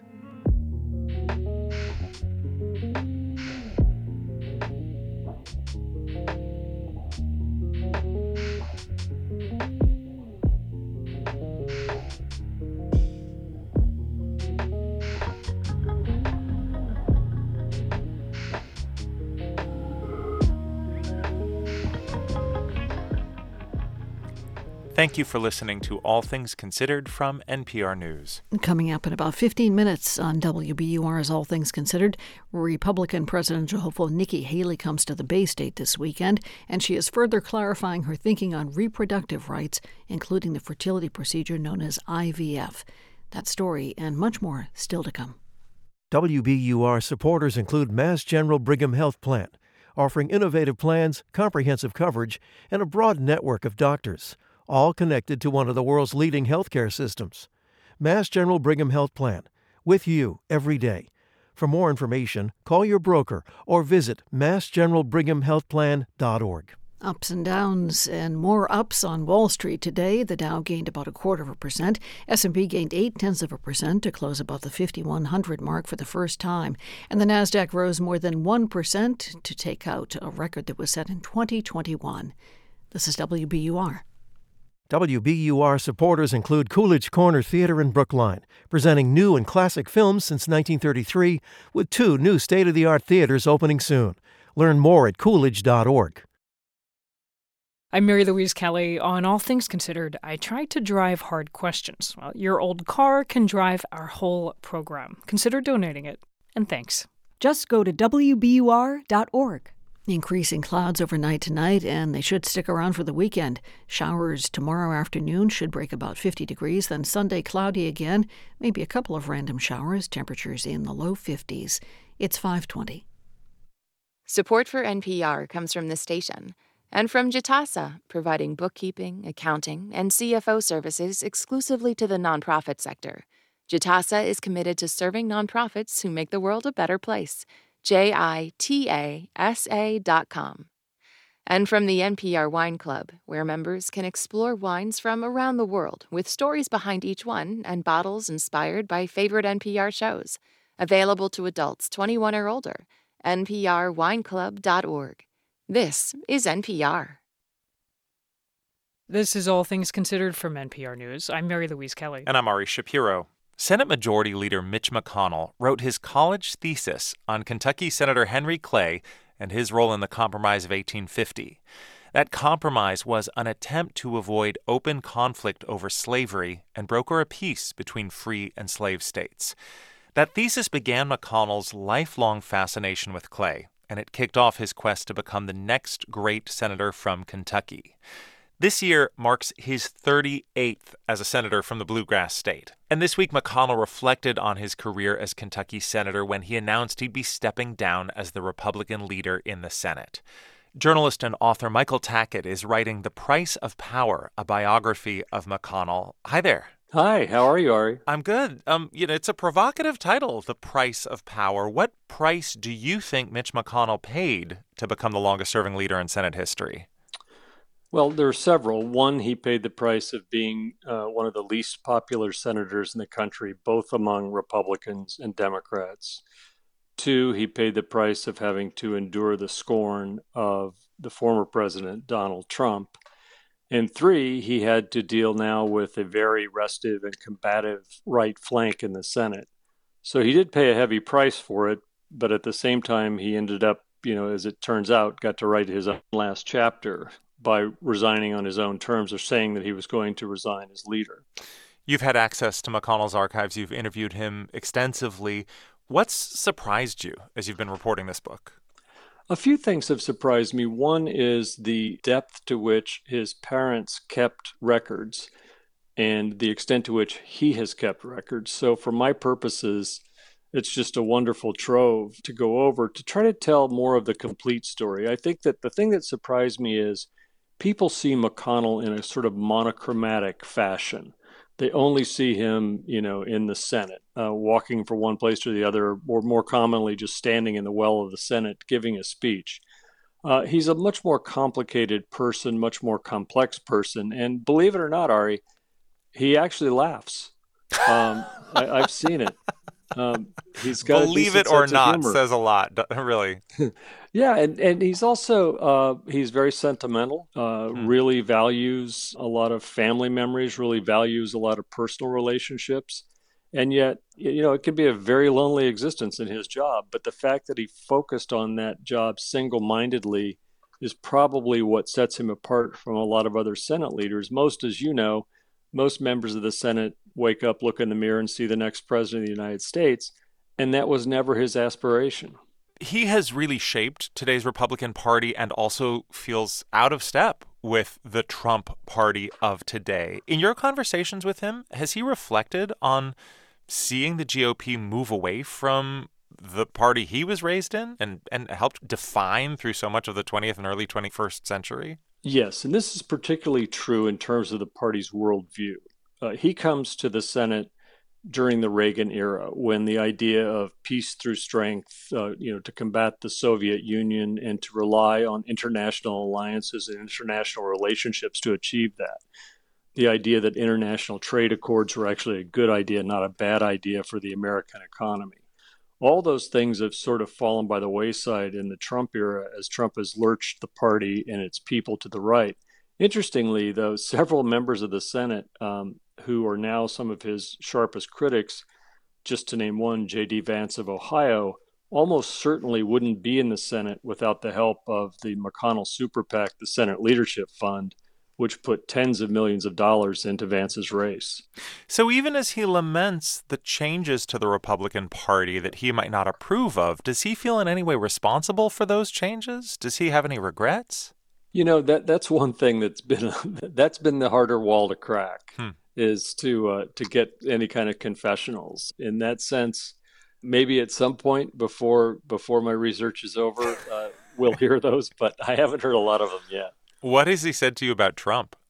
Well, uh, let's, or are you waiting for the book to publish to make news? All right, you've got to spend the twenty four dollars like everybody else. uh, he, uh, you know, he's made pretty clear repeatedly that he stands by the remarks he made both after January sixth and on his decision to uh, vote to not impeach him, where he said that the criminal and civil justice systems would still hold him to account. So th- there's not much uh, doubt that there's no love lost between the two men. Michael Tackett is Deputy Washington Bureau Chief for the Associated Press, and he is the author of the forthcoming book, The Price of Power, a biography of Mitch McConnell. Thanks so much for talking with us about him. Thank you, Ari. It's been a pleasure. Firefighters are trying to contain a wildfire in the Texas panhandle. It has now burned about 1,700 square miles, making it the largest wildfire in Texas history. Rachel Osier Lindley of the Texas Newsroom has glimpses of life near the burn zone. Jessamine English is manning the cash register at Alexander's, a favorite convenience store and deli in the tiny town of Canadian, Texas. And all week, she's been ringing up a lot of hungry and tired firefighters whose food and drink are free because of community donations. Sometimes we have to argue a little bit, but no, food is covered. We are just thankful that you are here to help. Canadian, population under 3,000, is one of several small communities dotting the plains north of Amarillo, ordered to evacuate Tuesday as the fast moving fire swept through the region. Homes were destroyed, grasslands and ranches scorched it was heartbreaking. It was very heartbreaking to see. Heather Helms is picking up some food. I mean, you just don't even realize that in a split of a second it can all be gone. Helms drove from Oklahoma to be with her parents. Her father helped residents get out as the fire approached. Right now, I'm just waiting for my dad to get out of the hospital because he inhaled too much smoke, so they're keeping him for another day. With the region's high winds and years of drought, people living here have seen fires before, but nothing like this. It's definitely a historical fire. Juan Rodriguez is with the Texas A&M Forest Service, the state's lead firefighting agency. He says conditions, including strong winds and unseasonably warm weather, contributed to the fire's rapid spread. We were experiencing winds sustained at 30 to 40 miles an hour, wind gusts up to 60 to 70 miles an hour. The fire was moving extremely fast, consuming everything in its path. Two women are the only confirmed deaths so far, and officials say tens of thousands of cattle were likely killed. A few miles west of Canadian's main strip, dozens of cows wander the roads. All around, the grass is charred and black. That's the generator. Here, Tatum Pennington and her husband run a ranch with some 300 head of cattle. And right now, we would be at the height of calving season, so we've had a lot of babies and mamas that have passed away. When the fire got close, Pennington evacuated with her children and dogs. They're back now, but didn't have power until volunteers brought over a generator yesterday. You can hear it rumbling in the wind outside her house as she points out the devastation on her property. We found several cattle that were burned severely, but they weren't dead yet. It was just gruesome. It, that's probably been the toughest, darkest moments we've had. Um, We had to shoot a bunch of cattle yesterday. She says it'll take years to build back the operation. And Texas officials are warning that higher winds and warmer weather this weekend could expand the fire if firefighters can't get a handle on the blaze soon. For NPR News, I'm Rachel Osier Lindley in Canadian, Texas.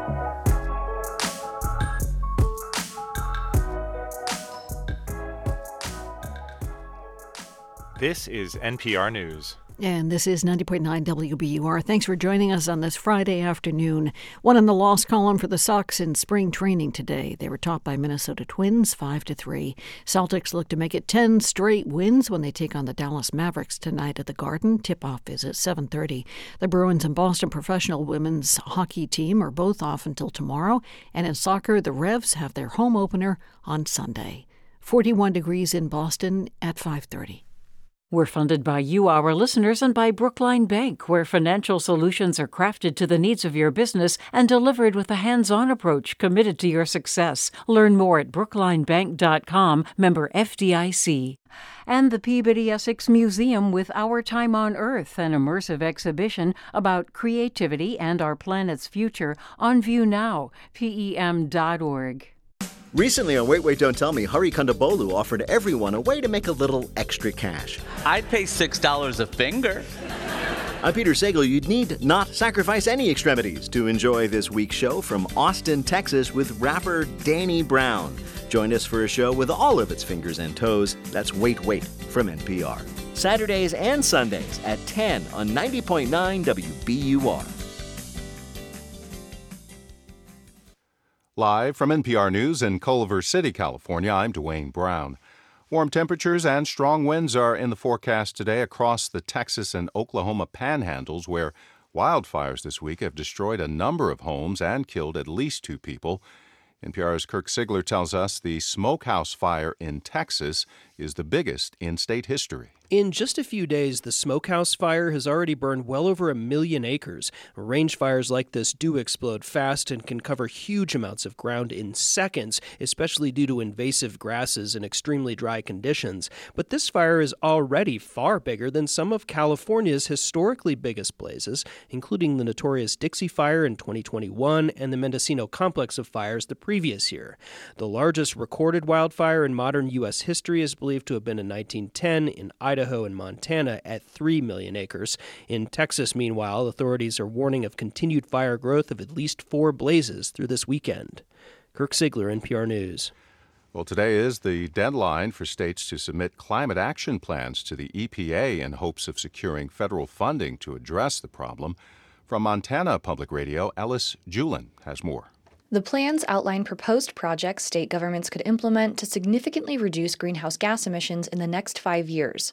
In Montana, the plan is focused primarily on upgrading aging school infrastructure.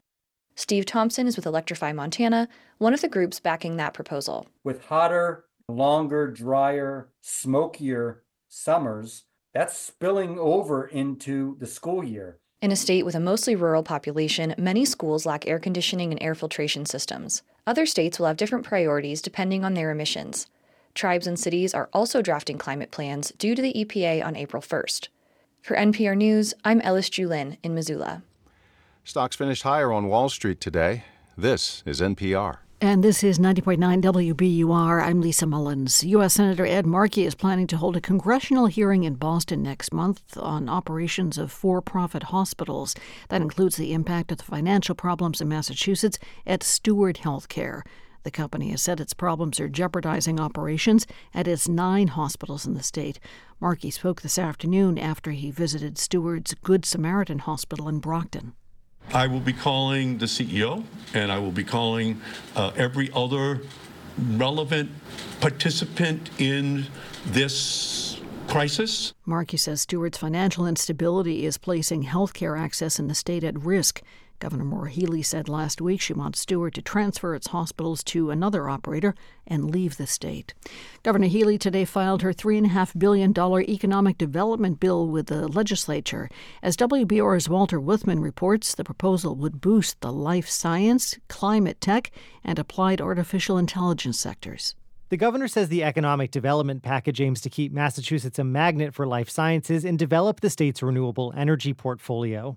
The Mass Leads Act dedicates about a billion dollars to each sector over 10 years. Any final version will likely be amended by the legislature. The economic development package is Healey's latest ambitious spending plan. The governor's also seeking legislative approval for a $4 billion housing bond bill and the $58 billion annual budget. House and Senate leaders have expressed caution over new spending. State tax collection revenues have been falling for months, and the overstretched emergency family shelter system needs another infusion of money to keep running. For 90.9 WBUR, I'm Walter Wuthmann. An experimental theater group based in the Boston area will mount a storytelling show this weekend modeled after The Moth.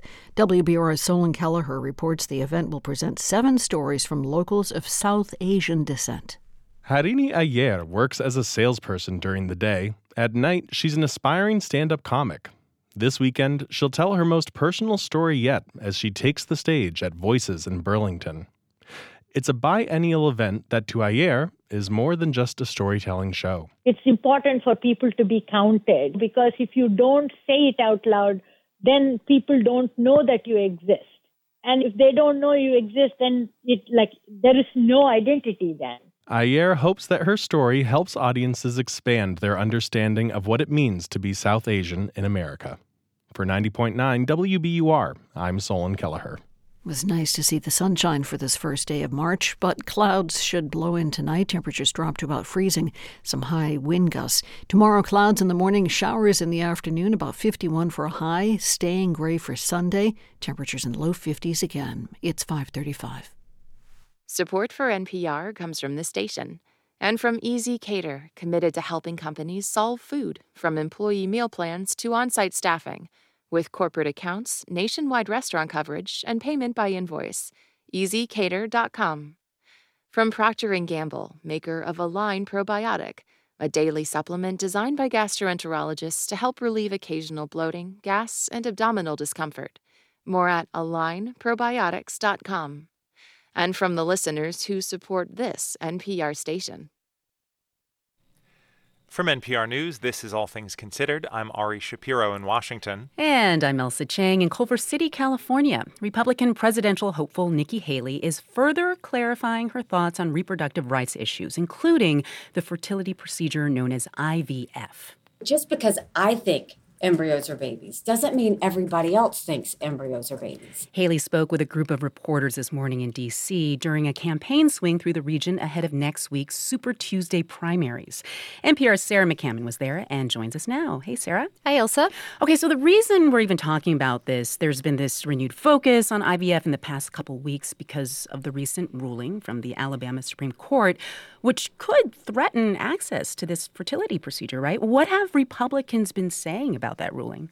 That's right. So, that decision from the Alabama Supreme Court has created a scramble within the Republican Party, and it's highlighted issues around reproductive rights at a time when Republicans have been largely on the defensive after the overturning of Roe v. Wade.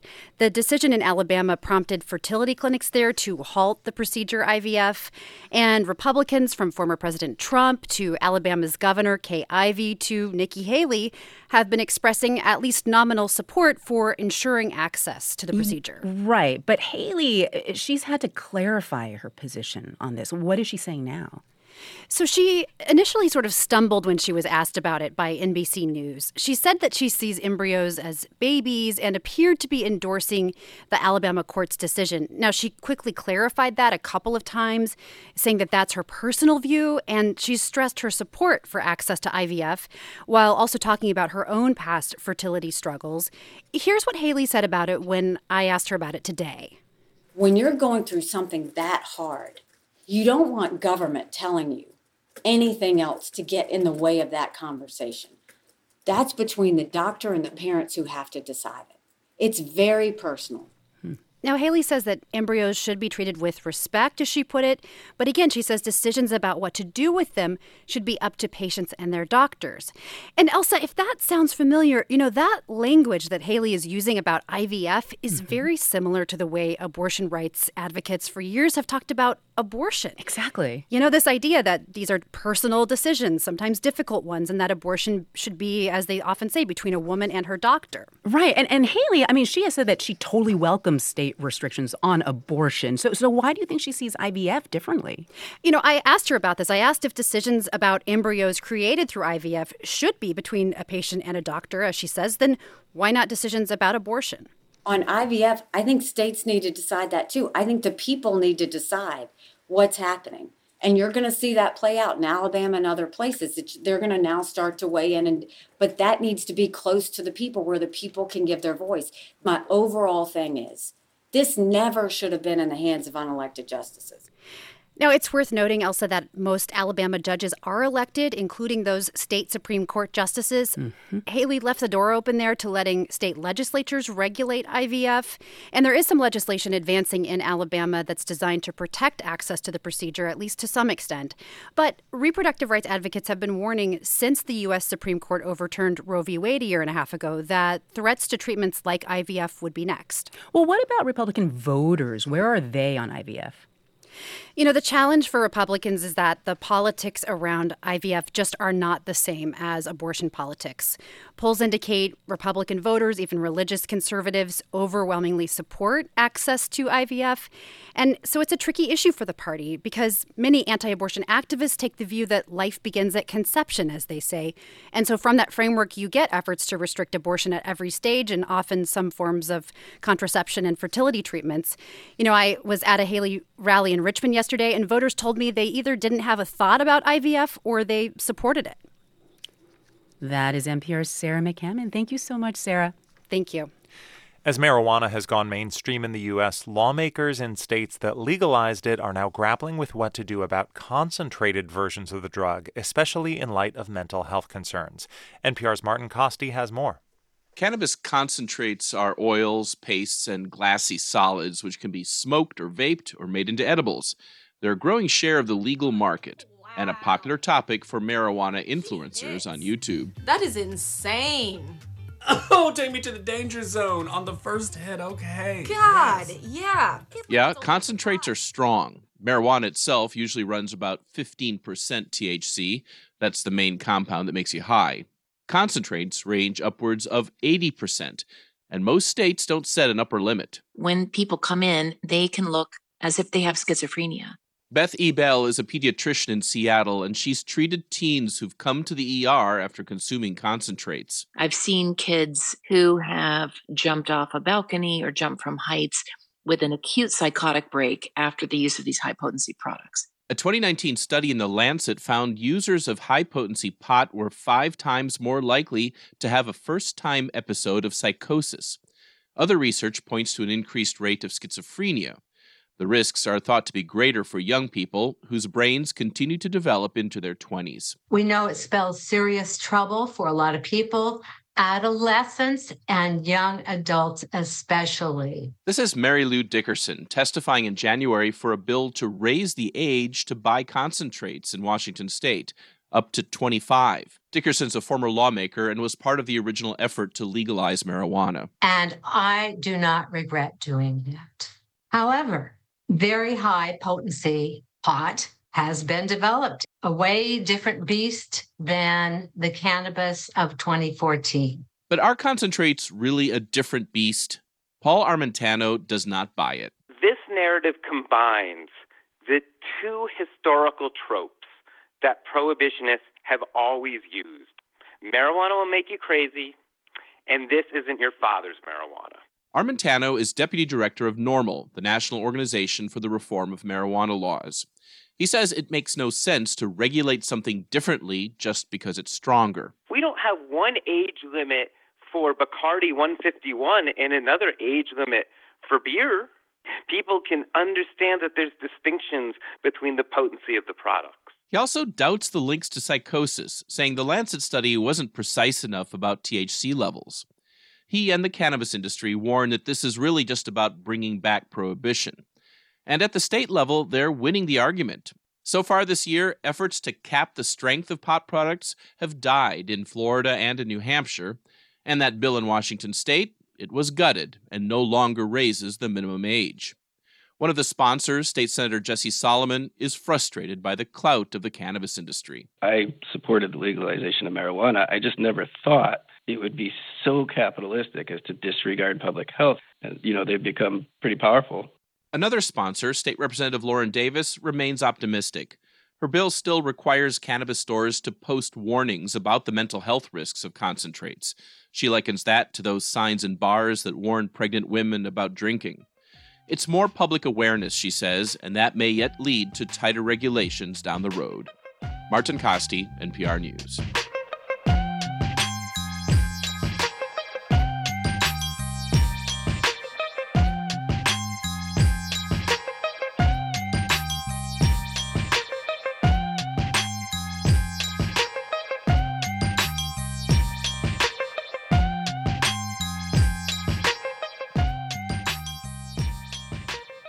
You're listening to All Things Considered from NPR News. In North Carolina, Republican candidates for Congress are spending hundreds of thousands of dollars of their own money to buy TV ads ahead of Tuesday's primary. Colin Campbell with member station WUNC explains why wealthy candidates could have the best shot at filling five open house seats. North Carolinians like to joke that their congressional lines are good for one election only, thanks to legal wrangling over partisan redistricting. This year's example 10 of the state's 14 congressional districts heavily favor Republicans. That's thanks to new maps drawn by the GOP held legislature. Five of those Republican friendly districts have no incumbent. Voters are hearing a lot from the 34 different Republicans running across the five seats. I spent my career fighting for families, farmers, and small businesses. I'm Fred Von Canon, and I approve this message. Let's elect an outsider who will stand with President Trump. I'm Josh McConkey. Many of those candidates have so far spent at least $50,000 of their own money. That's a total of more than $6 million.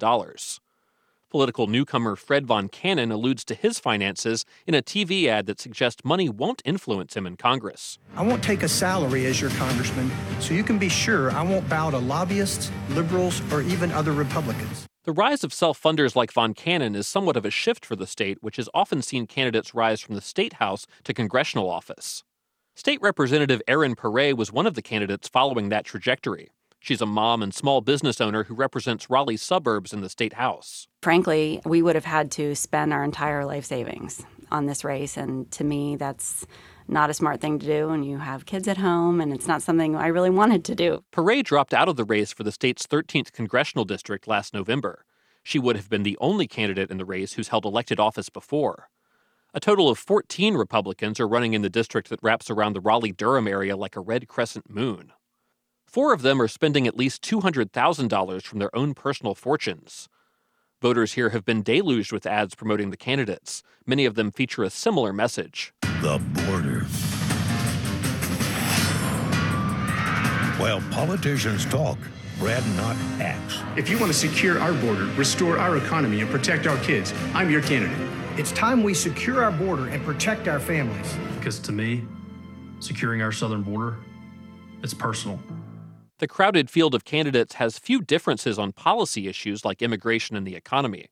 Chris Cooper, a political scientist at Western Carolina University, says voters are likely making their decision based on other factors. You're voting on style, you're voting on rhetoric, you're voting on how well they give you those messages. Cooper adds there's a lot of uncertainty that comes with electing someone who has no legislative record. I think there is a good bit of unpredictability in who's going to win and frankly how they're going to act once they end up in Congress. We know the positions they take. They all take roughly the same positions, but how effective they are, I think remains to be seen. Pare agrees. You just get to n- learn about and understand where the difficulties are, what you want to fix up there just because it became a problem for you down at the state level. Mm-hmm. That's the experience that I think is valuable for a state legislator to to take up to DC. So I think that there is value there. But this year's short election timeline may place more value on money and candidates who can chip in their own cash on day one.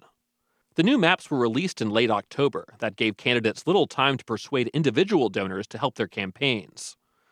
One person voters in the 13th district won't be considering is their current representative. Democrat Wiley Nickel decided not to run for re election after his district was redrawn. He's now pushing for redistricting reform. For NPR News, I'm Colin Campbell in Raleigh, North Carolina.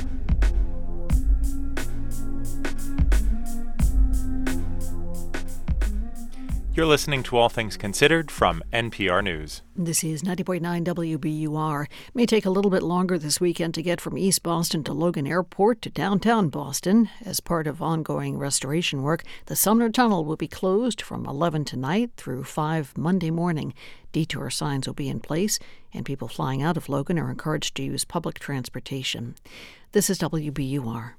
WBUR supporters include Xfinity Internet with the Xfinity 10G network, so everyone at home can be online, even at peak hours. Xfinity from Comcast, the future starts now. A photo exhibit of Black Panther women is on display in Boston. Tomorrow morning here at 90.9 WBUR, meet the local woman who was surprised to learn she was in the exhibit. Start your Saturday right here. Nice weather to start up the new month, but the first weekend in March should be kind of wet. Look for clouds to move in tonight, about freezing for a low. Tomorrow should be heavy on the clouds, showers likely in the afternoon, creeping to 51 degrees. Sunday, clouds hang in there. Could have a few off and on showers on Sunday, staying in the low 50s. Early next week should be in the 50s as well. 41 degrees now in Boston at 549. WBUR supporters include Release Wellbeing Center, opening in Boston's Back Bay mid March. Experience their saunas, cold plunge, massage, and more. ReleaseWellbeingCenter.com. Well, I got bored basically. Ethan Coen returns to theaters after a break without his brother, but still in the family. We're very comfortable and understand the way each other thinks. That's Tricia Cooke. Look at her husband Ethan Coen's Drive Away Dolls and all the latest news Saturday and Weekend Edition from NPR News. Start your weekend here tomorrow.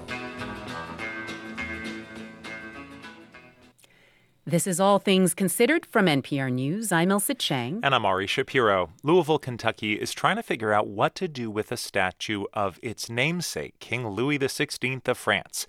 The nearly 200 year old monument was gifted by Louisville's sister city of Montpellier, France, in the 1960s, but it was damaged during racial justice protests in 2020, at a time when cities across the country were rethinking controversial statues. Louisville Public Media's Roberto Roldan reports. They are around the corner. Stay ready. In May 2020, a sea of hundreds gathered outside of Louisville Metro Hall to protest the police killing of Breonna Taylor. One man climbed up onto the pedestal of a large statue depicting King Louis XVI. He placed his full weight on the statue, and the man and Louis's marble hand fell into the crowd. The King Louis statue remained on its pedestal throughout the summer, handless and covered in graffiti. The city took it down that September, and more than three years later, it remains in storage. I think that some might assume that we're sort of stalling. We just don't have an obvious solution at this point. That's Jessica Kincaid, Louisville's public art administrator. She says part of the reason the statue to Louisville's namesake hasn't been put back on view is a price tag. Repairs were estimated at around $200,000. Conservation firms found damage dating back much further than 2020 to its life in France and its voyage to Kentucky in the 1960s. The stone material has veining in it, and some of those veins can release over time. The more you move such a heavy object, the more likely it is to have those veins release. Once in Louisville, King Louis also suffered from poor caretaking, and Kincaid said the freeze thaw cycle of the Ohio River Valley hasn't been kind to him. If something is a porous material, water and moisture can seep into it, and of course, when it freezes, it expands. Like other communities across the country, the city is also grappling with what their public art represents. According to a survey from 2022, 40% of people didn't think the 18th century monarch represents their values. Many zeroed in on Louis's connection to colonialism and resistance to democracy at home. Others, like local Republican Metro Council member Kevin Kramer, says the statue symbolizes what the city's founders believed that France's support was instrumental to the American Revolution. If it hadn't been for the French willingness to be involved in this, if it hadn't been for the distraction, I don't know how you overlook the significance and importance of that. Kramer says he wants the statue put back on display. 90% of the people who responded to the city survey agreed, but they also differed on what that would look like. Put him back out headless for historical accuracy, one person said. Others said the damage and the graffiti should stay as a symbol of the 2020 protests. Catherine Ridgway, a conservator at the Virginia Department of Historic Resources, says cities need to work with communities when deciding what to do with controversial monuments. And for some, leaving monuments graffitied and damaged can be the right decision. the goal with this was to sort of make a definition between vandalism that is for damage's sake and the idea that there is graffiti and vandalism that has to do with social justice movements. In Columbus, Ohio, just a three hour drive from Louisville, residents and city officials have also spent the last three years debating a statue to their own namesake, explorer Christopher Columbus. Like Louisville, Columbus removed the monument from in front of City Hall in 2020 but the city recently received a grant from the Mellon Foundation to explore what contextualizing the statue might look like. Jennifer Fenning, with the city's Department of Development, says they've hired a Native American led design firm to tell a more nuanced story about Columbus the figure and Columbus the community. We hope to design a space where the statue can be used to tell the stories of people who haven't felt seen and celebrated in our city and to articulate who we are as a community today in light of our namesake. Fenning says Columbus will hold multiple public meetings in the coming year that will center the communities with the biggest stake in the conversation Italian American and Native American residents.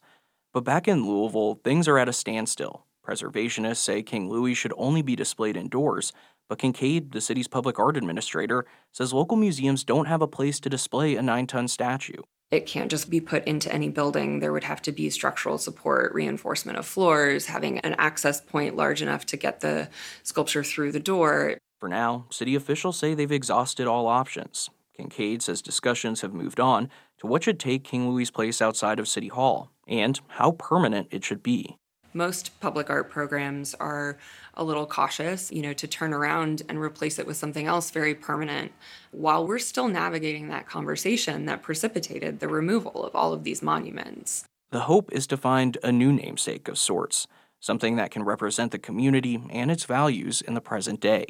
For NPR News, I'm Roberto Roldan in Louisville. Barbie, Nyad, and Mission Impossible Dead Reckoning Part 1 all have something in common, besides the fact that the films are all up for Academy Awards this year. These three movies all passed a new simple test that measures the presence of climate change on screen. NPR's Chloe Veltman reports that it's based on the famous Bechdel test, which draws attention to the representation of women no one would describe Barbie as a movie about the impacts of climate change. Looking good, Barbie. Thanks. But the topic sneaks in, like when the teenage character played by Ariana Greenblatt goes on a rant about the many ways in which Barbie is bad. And you are killing the planet with your glorification of rampant consumerism. It's because of this line that the pinkest and perkiest of summer blockbusters passed the new climate reality check. It was created by climate change storytelling consultant See Good Energy in collaboration with Colby College in Maine. Good Energy CEO and founder Anna Jane Joyner. The test is Does climate change exist in the world of your story? And if so, does a character know it? A movie must also meet two additional criteria that it's set on this earth and that it takes place now or in the future. These rules actually disqualify more than half of the 31 features up for Academy Awards in 2024, including stories set in the past like Killers of the Flower Moon with its important message about the dangers of fossil fuels. The land had oil on it black gold. But Joyner says the climate reality check is meant to make climate change stories feel more immediate. We really felt the need to just directly name climate change as a part of our world and our lived experience. So, of the 13 movies that made the cut, only two, besides Barbie, passed the climate reality check. The latest Mission Impossible action epic. It's going to be a war for the last of our dwindling energy, drinkable water, breathable air. And the biopic about Diana Nyad's attempts to swim from Cuba to Florida in dangerous conditions caused by rising sea temperatures. So, the U Miami folks think that the box jellyfish came up off the shallow reef when we left Cuba. Global warming. Three movies that mention climate change doesn't seem like many, yet Joyner is pleased with the test's baseline results. It just gives us another example of how these stories can be very commercially successful. She says she hopes to see 50% of contemporary movies and TV shows acknowledging climate change by 2027. Chloe Veltman, NPR News.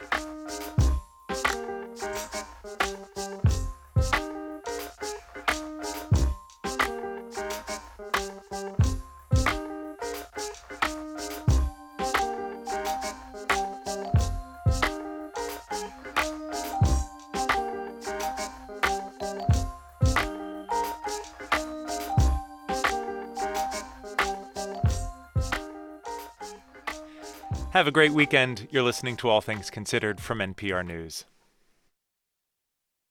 Support for NPR comes from this station and from Subaru, featuring the 2024 Subaru Outback Wilderness. With standard symmetrical all wheel drive and all terrain tires, it's designed for paths not yet taken. Learn more at Subaru.com/slash wilderness. From Jones Day, an integrated partnership collaboratively providing legal services for more than a century. 42 offices, 5 continents, serving clients as one firm worldwide. Learn more at jonesday.com. From Progressive Insurance, Progressive is looking for dedicated and forward thinking individuals to join their growing team. More information, including application, at progressive.com/slash careers. And from the listeners who support this NPR station. This is 90.9 WBUR in Boston. 41 degrees now in the Boston area. Should have some clouds blowing in tonight. Temperatures dropping to about 32. High wind gust tonight. And for tomorrow, clouds in the morning, showers in the afternoon, staying cloudy for Sunday. Should have weekend highs in the low 50s. I'm here now, host Robin Young, and this is 90.9 WBUR FM Boston, 92.7 WBUA Tisbury, 89.1 WBUH Brewster. Listen anytime with our app or at WBUR.org. WBUR, Boston's NPR news station. Thousands of mourners turned out in Moscow today for the burial of Russian opposition leader Alexei Navalny. Frank Sinatra's My Way played in the background, police stood by, and the event went off peacefully. Our story is coming up on this Friday, the 1st of March. You're listening to WBUR's All Things Considered.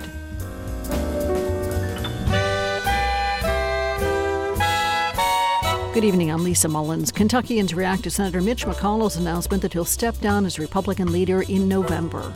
I appreciate anyone who's willing to serve. I really do. But we have to start recognizing when it's time to make room for new leaders. McConnell hasn't shared whether he'll run for re election in 2026.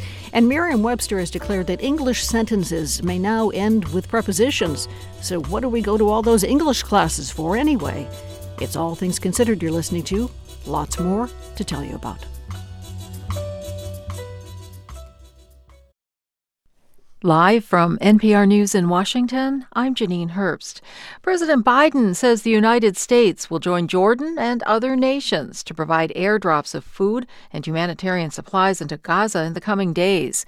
NPR's Deepa Shivaram reports his administration will work on shipments by water and land as well. During a meeting with Italian Prime Minister Giorgia Meloni, Biden told reporters that the U.S. would push Israel to get more aid trucks into Gaza and increase the number of routes to get aid in. Aid flowing to Gaza is nowhere nearly enough.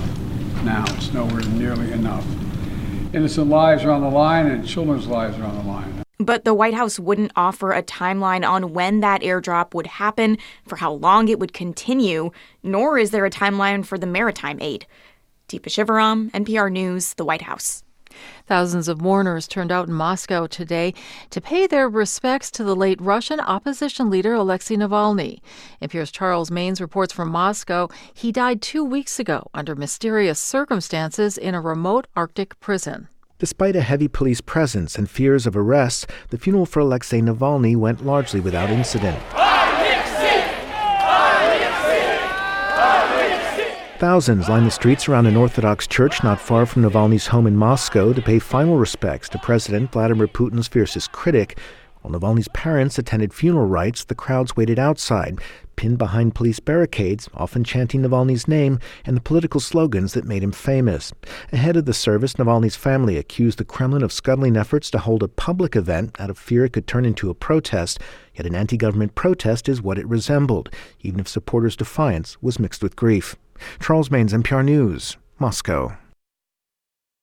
CVS and Walgreens say they've been certified to start dispensing the abortion medication mifepristone. NPR's Alina Selyukh reports the country's biggest drugstore chains say they plan to roll out the option at select locations in the states where laws permit it. The Food and Drug Administration decided last year to allow retail pharmacies to start dispensing mifepristone, but required those pharmacies to go through a new certification process. Now, CVS and Walgreens representatives say the two companies have both completed this program.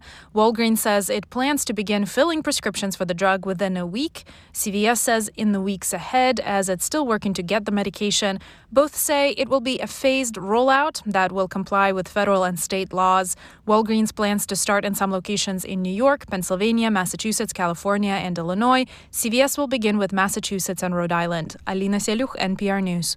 Wall Street higher by the closing bell. The S&P 500 closed at a record above 5100 for the first time. The Dow was up 90 points, the Nasdaq up 183. You're listening to NPR News. This is 90.9 WBUR. Good evening. I'm Lisa Mullins. A local infectious disease doctor is questioning the decision by federal regulators to drop the recommendation that people isolate for five days after they test positive for COVID.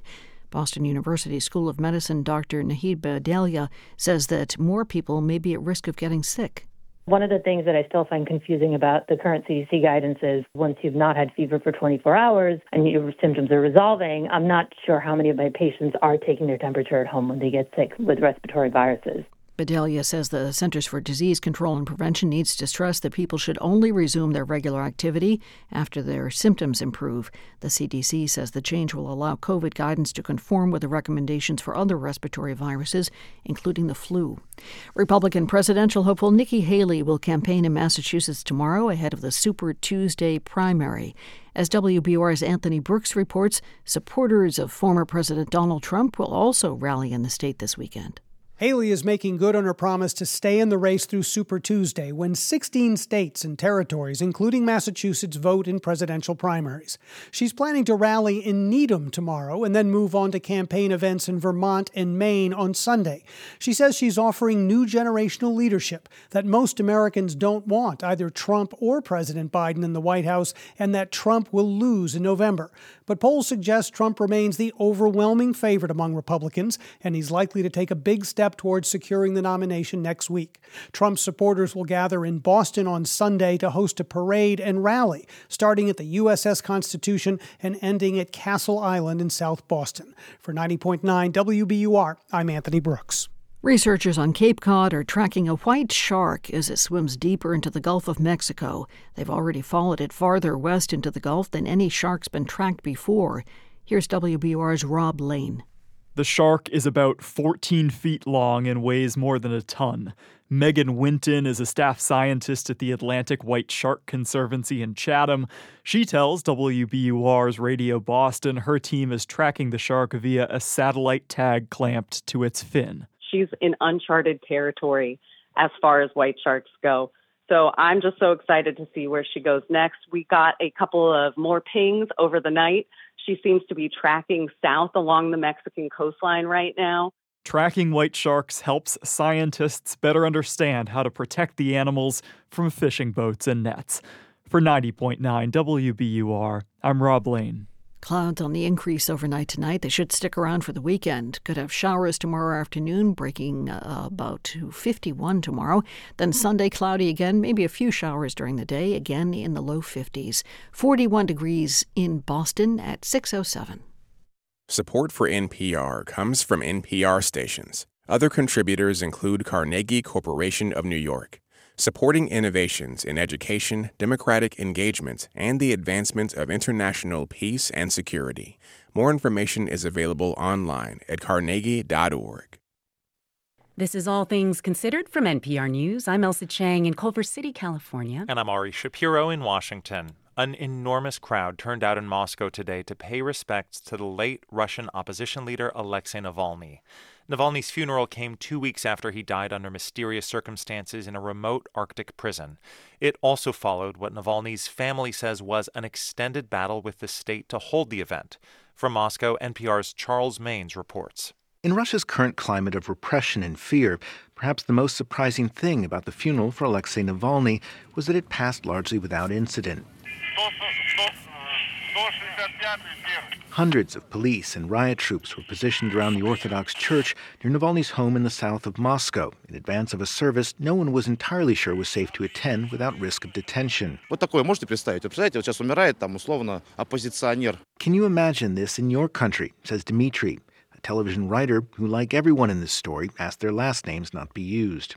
Dmitry compared the state's treatment of Navalny's family with something out of the Middle Ages and worried openly about his own impending arrest.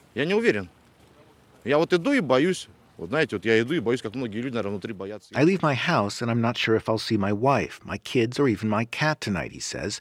I'm afraid, but I'm here, because if I don't come, it means we already live in a dictatorship. Я подготовилась, прочитала вообще о задержаниях. То есть я готова. Anna, a 59 year old artist, came prepared.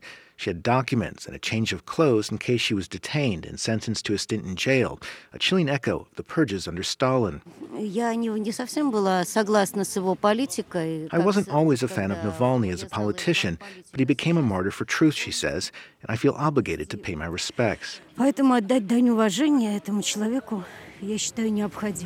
And she wasn't alone. Thousands turned out, lining the streets around the church, despite yet another concern whether the funeral would take place at all.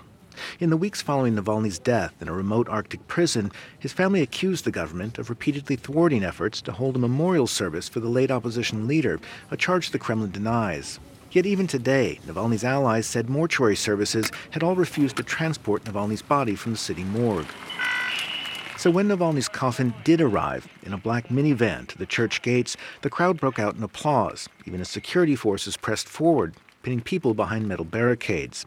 As Navalny's parents attended the funeral inside, mourners on the street chanted Navalny's name and many of the political slogans that made him President Vladimir Putin's most famous critic for more than a decade. Да, он сосредоточился вот на именно на борьбе с коррупцией. Marina, a designer, said she was attracted to Navalny's anti-corruption work, his investigations into government graft at the highest levels that she argued ultimately cost him his life. Слишком много хороших людей, которые старались Too many good people who tried to help the country and not themselves are now dead, she tells me. Он нас сплочал, он нас вдохновлял, мотивировал, поддерживал. Yulia, a lawyer and young like so many here, says despite the large turnout, it should have been bigger. To be honest, I look around and think how many more people would be here, but we're too afraid, she said, adding several of her own friends backed out at the last minute. An hour later, church bells rang out, signaling the end of the service. Navalny's coffin was about to emerge. Mourners threw flowers over the heads of riot police and onto the van that would take him to his final resting place, a nearby cemetery.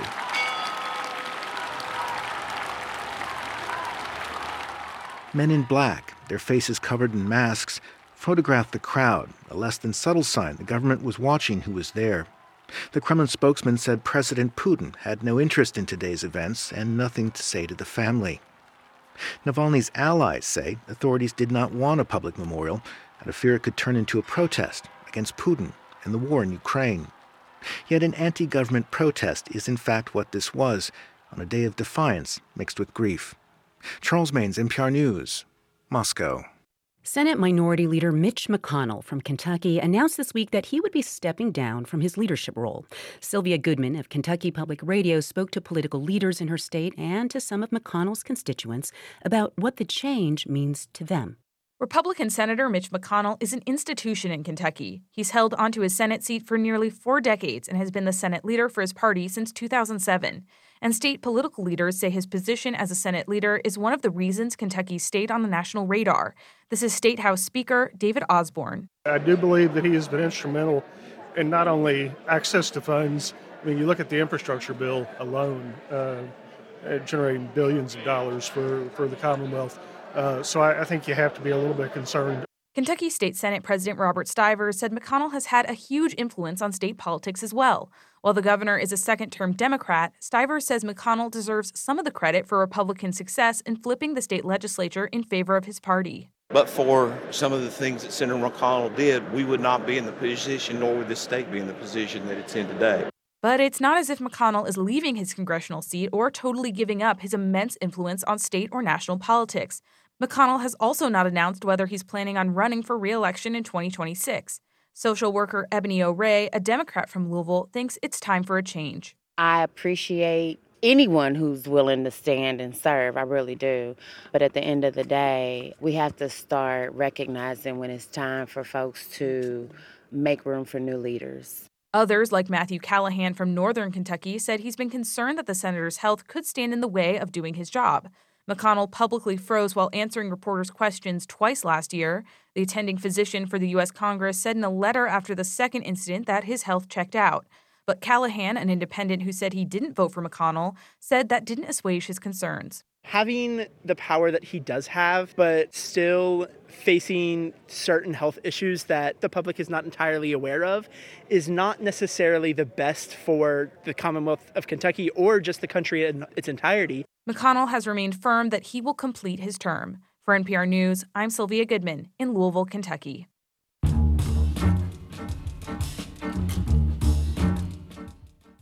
Move over Oxford comma. There is some new grammar guidance about which everyone is talking. I mean, grammar guidance everyone's talking about. Here's how Merriam Webster puts it It is permissible in English for a preposition to be what you end a sentence with. Now, before you scurry over to your manual typewriter to clack out a letter telling us why Merriam Webster is wrong, let's talk to an actual linguist about it. John McWhorter is a professor at Columbia University and a New York Times columnist. Welcome back to All Things Considered. Thank you so much, Ari.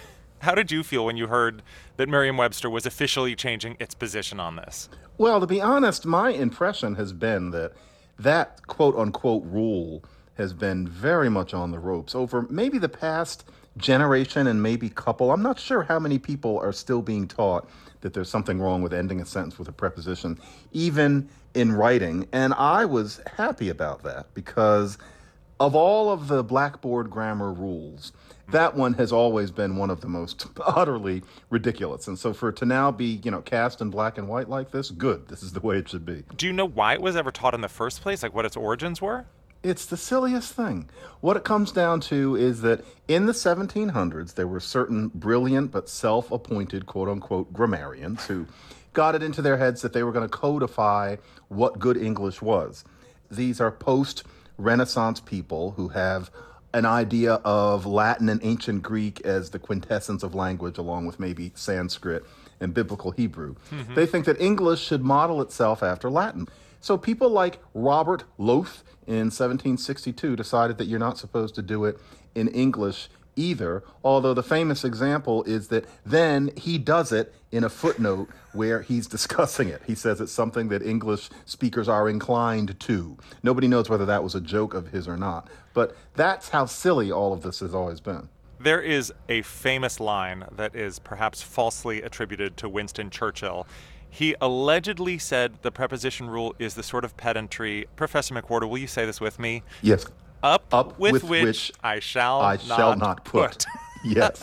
and whether and or not Churchill it, actually yeah. said that, the line can be traced at least as far back as the 1940s. So why do you think Merriam-Webster is so late to this party? Well, I haven't spoken to anybody connected with it as to why that happens to have been proclaimed right now, but I think we're in an era where there is an increasing reality check going on about what we're taught is good and bad grammar. And I think that ideas as to what proper grammar is are becoming more flexible because it's been forced by how we're increasingly accepting singular they, especially when increasing numbers of people would prefer to be called they. So, like, language is always subtly changing in the background, but the changes recently may have been less subtle, more visible, and therefore we're more open to saying, hey, let's talk about language the way we're actually using it as opposed to the way long dead people said we ought to have been using it. Exactly. And the thing with the prepositions is that where English gets that is Scandinavian languages like Danish. And the thing is, nobody tells any Danish person that there's something wrong with putting a preposition at the end of a sentence. And so, why can't we? You know, the world has always kept spinning. And so, it's good for us to get over that arbitrary rule. Before we say goodbye, I just have to tell you, when I was in the eighth grade, I was required to memorize all of the English prepositions in alphabetical order. Oh, God. And while I don't want to inflict that on you, I also fear I may never again have a chance to share this precious skill with NPR listeners. Oh, you So- have to release it then. yeah. you know, sometimes we end a segment with music. Um, I thought we could kind of incorporate the two here. So, with your indulgence, aboard, about, above, across, after, against, along, among, around, at, before, behind, below, beneath, beside, between, beyond, but, by, down, during, except, for, from, in, inside, into, like, near, of, off, on, onto, out, outside, over, past, since, through, throughout, till, to, toward, under, underneath, until, up, upon, with, within, without. Linguist John McWhorter of Columbia University, ah. thank you so much.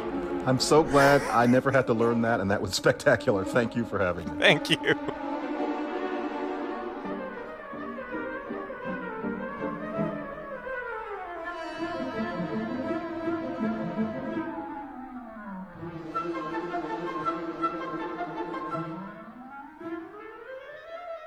Oh my God, Ari.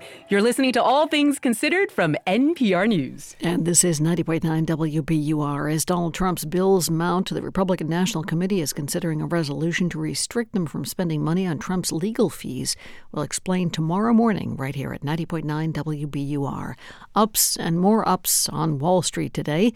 The Dow gained about a quarter of a percent. S&P gained eight tenths of a percent to close at 5,100 for the first time and the Nasdaq rose more than 1% to take out a record that was set back in 2021.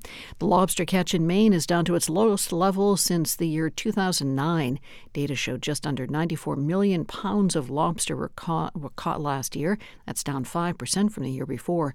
Lobster fishing organizations say they face threats from the proposed rules that would change their equipment so it doesn't endanger rare North Atlantic right whales. They also say lobsters are moving north as the Gulf of Maine warms up due to climate change. It's 620. We're funded by you, our listeners, and by Coolidge Corner Theater, a cultural treasure in the heart of Brookline since 1933. Experience the best contemporary and classic films in two new state of the art theaters and enjoy film education programs and special events in their new Community Engagement Center, opening soon. Learn more at coolidge.org. I'm Scott Simon. Are you thinking about trading in your car? Why not donate it to this station instead?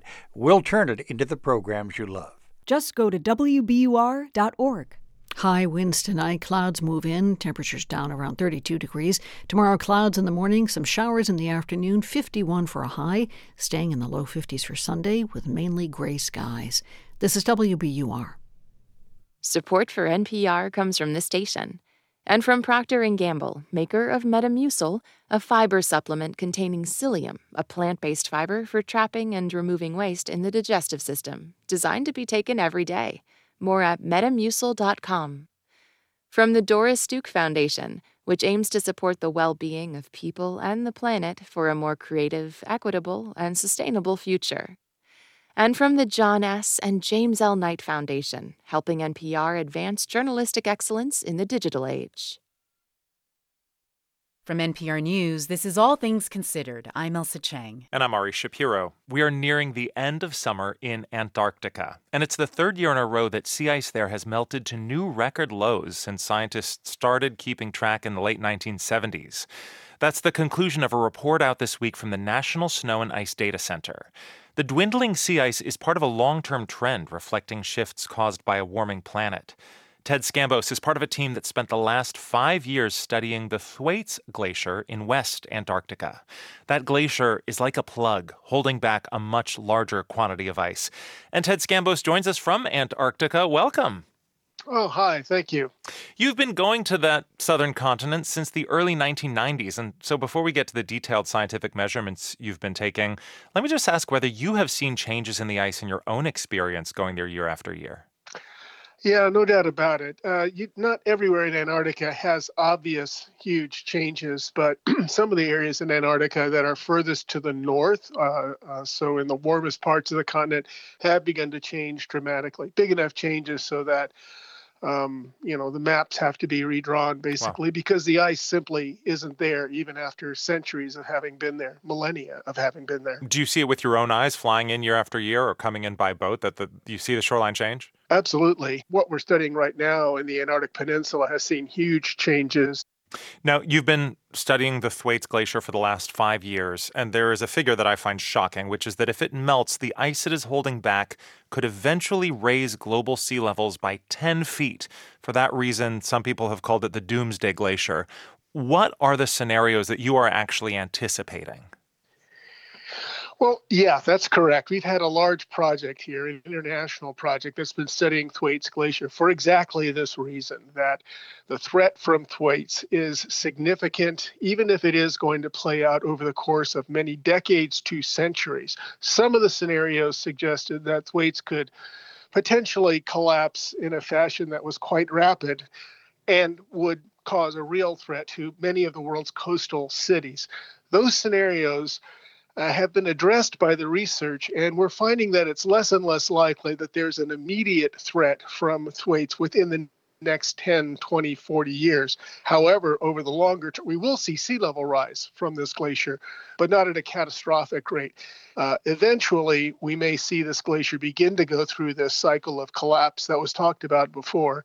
As you wrap up this specific five year project that you've been doing on Thwaites Glacier, how are you feeling compared to when you started? Like we've learned a lot. Like not only have we learned a lot, we can tell people a lot about exactly what's going on uh, in that region and um, what to expect in the future. I think we have uh, been able to get at a, a, a better forecast for uh, what's likely to come out of Antarctica over the next uh, century or so. It's it's not good news. It's still uh, going to be a sea level rise rate, but it's not the catastrophic news that may have led to that nickname that you're talking about, Doomsday Glacier. Antarctica is an incredibly unforgiving remote place. Can you give us a sense of what a typical day of research is like studying a glacier? Yeah, well, um, we set up a camp of about five or 10 tents. One of them, sort of the big cook tent and work tent. Um, you have to melt all your water. You have to, you know, cook everything, keep everything organized, and then you get out and start uh, collecting data.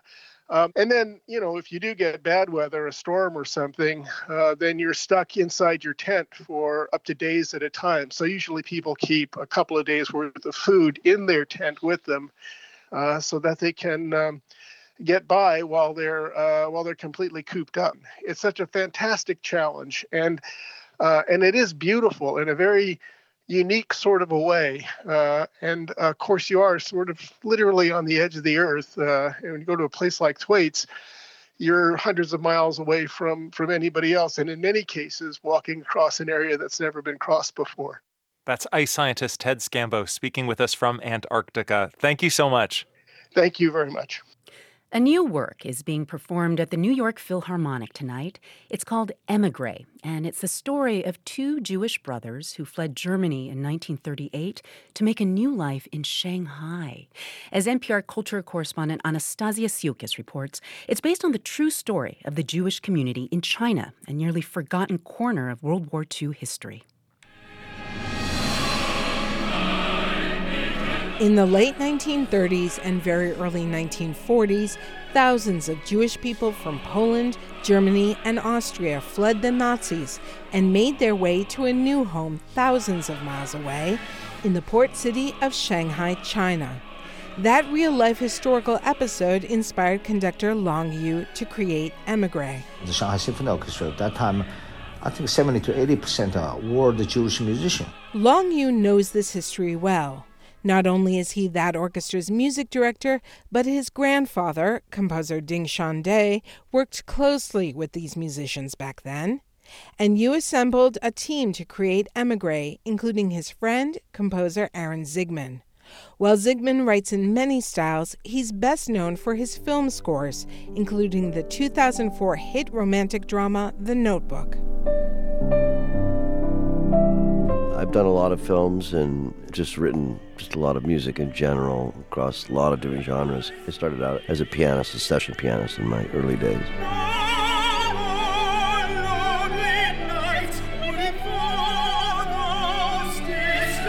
The music for Emigre is lush and really cinematic. It's kind of a combination of opera, drama, and musical theater, and it requires huge forces a full orchestra, a full choir, and seven solo vocalists. At its heart is a fictional love story between a Jewish man and a Chinese woman. Can we take the chance the truth is we're so different so But the historical backdrop is real, not just the story of Jewish people coming to Shanghai, but also the occupation of China by Japan during World War II. And although the creative team shies away from talking about contemporary politics, it's hard not to hear resonances. Right now, the U.S. is in the midst of a huge debate on immigration. And yet, librettist Mark Campbell says Emigre carries a simple message of moral urgency. I would hope that people walk away and remember that there was a country named China that let a group of refugees into their world and let them stay with them. And China was going through a war as well, but let them in. And if there's a lesson to be learned, we have to be more open and let people in. Long Yu hosted some elderly listeners at a rehearsal last week at the New York Philharmonic. They were Jewish New Yorkers now in their 80s and 90s. Yu says the moment brought him to tears. They were all grown up and all was born in Shanghai during that period. And this moment is really, I mean, I, I hardly can use word to describe that because, you know, you're shocked. I mean, those people, they are real person in standing in front of you. They love the city. Yu says that to bring this project to life has been a privilege and honor. It premiered in Shanghai last year. This November, Emigre will be performed in Berlin, bringing the story of many of these Jewish emigres full circle.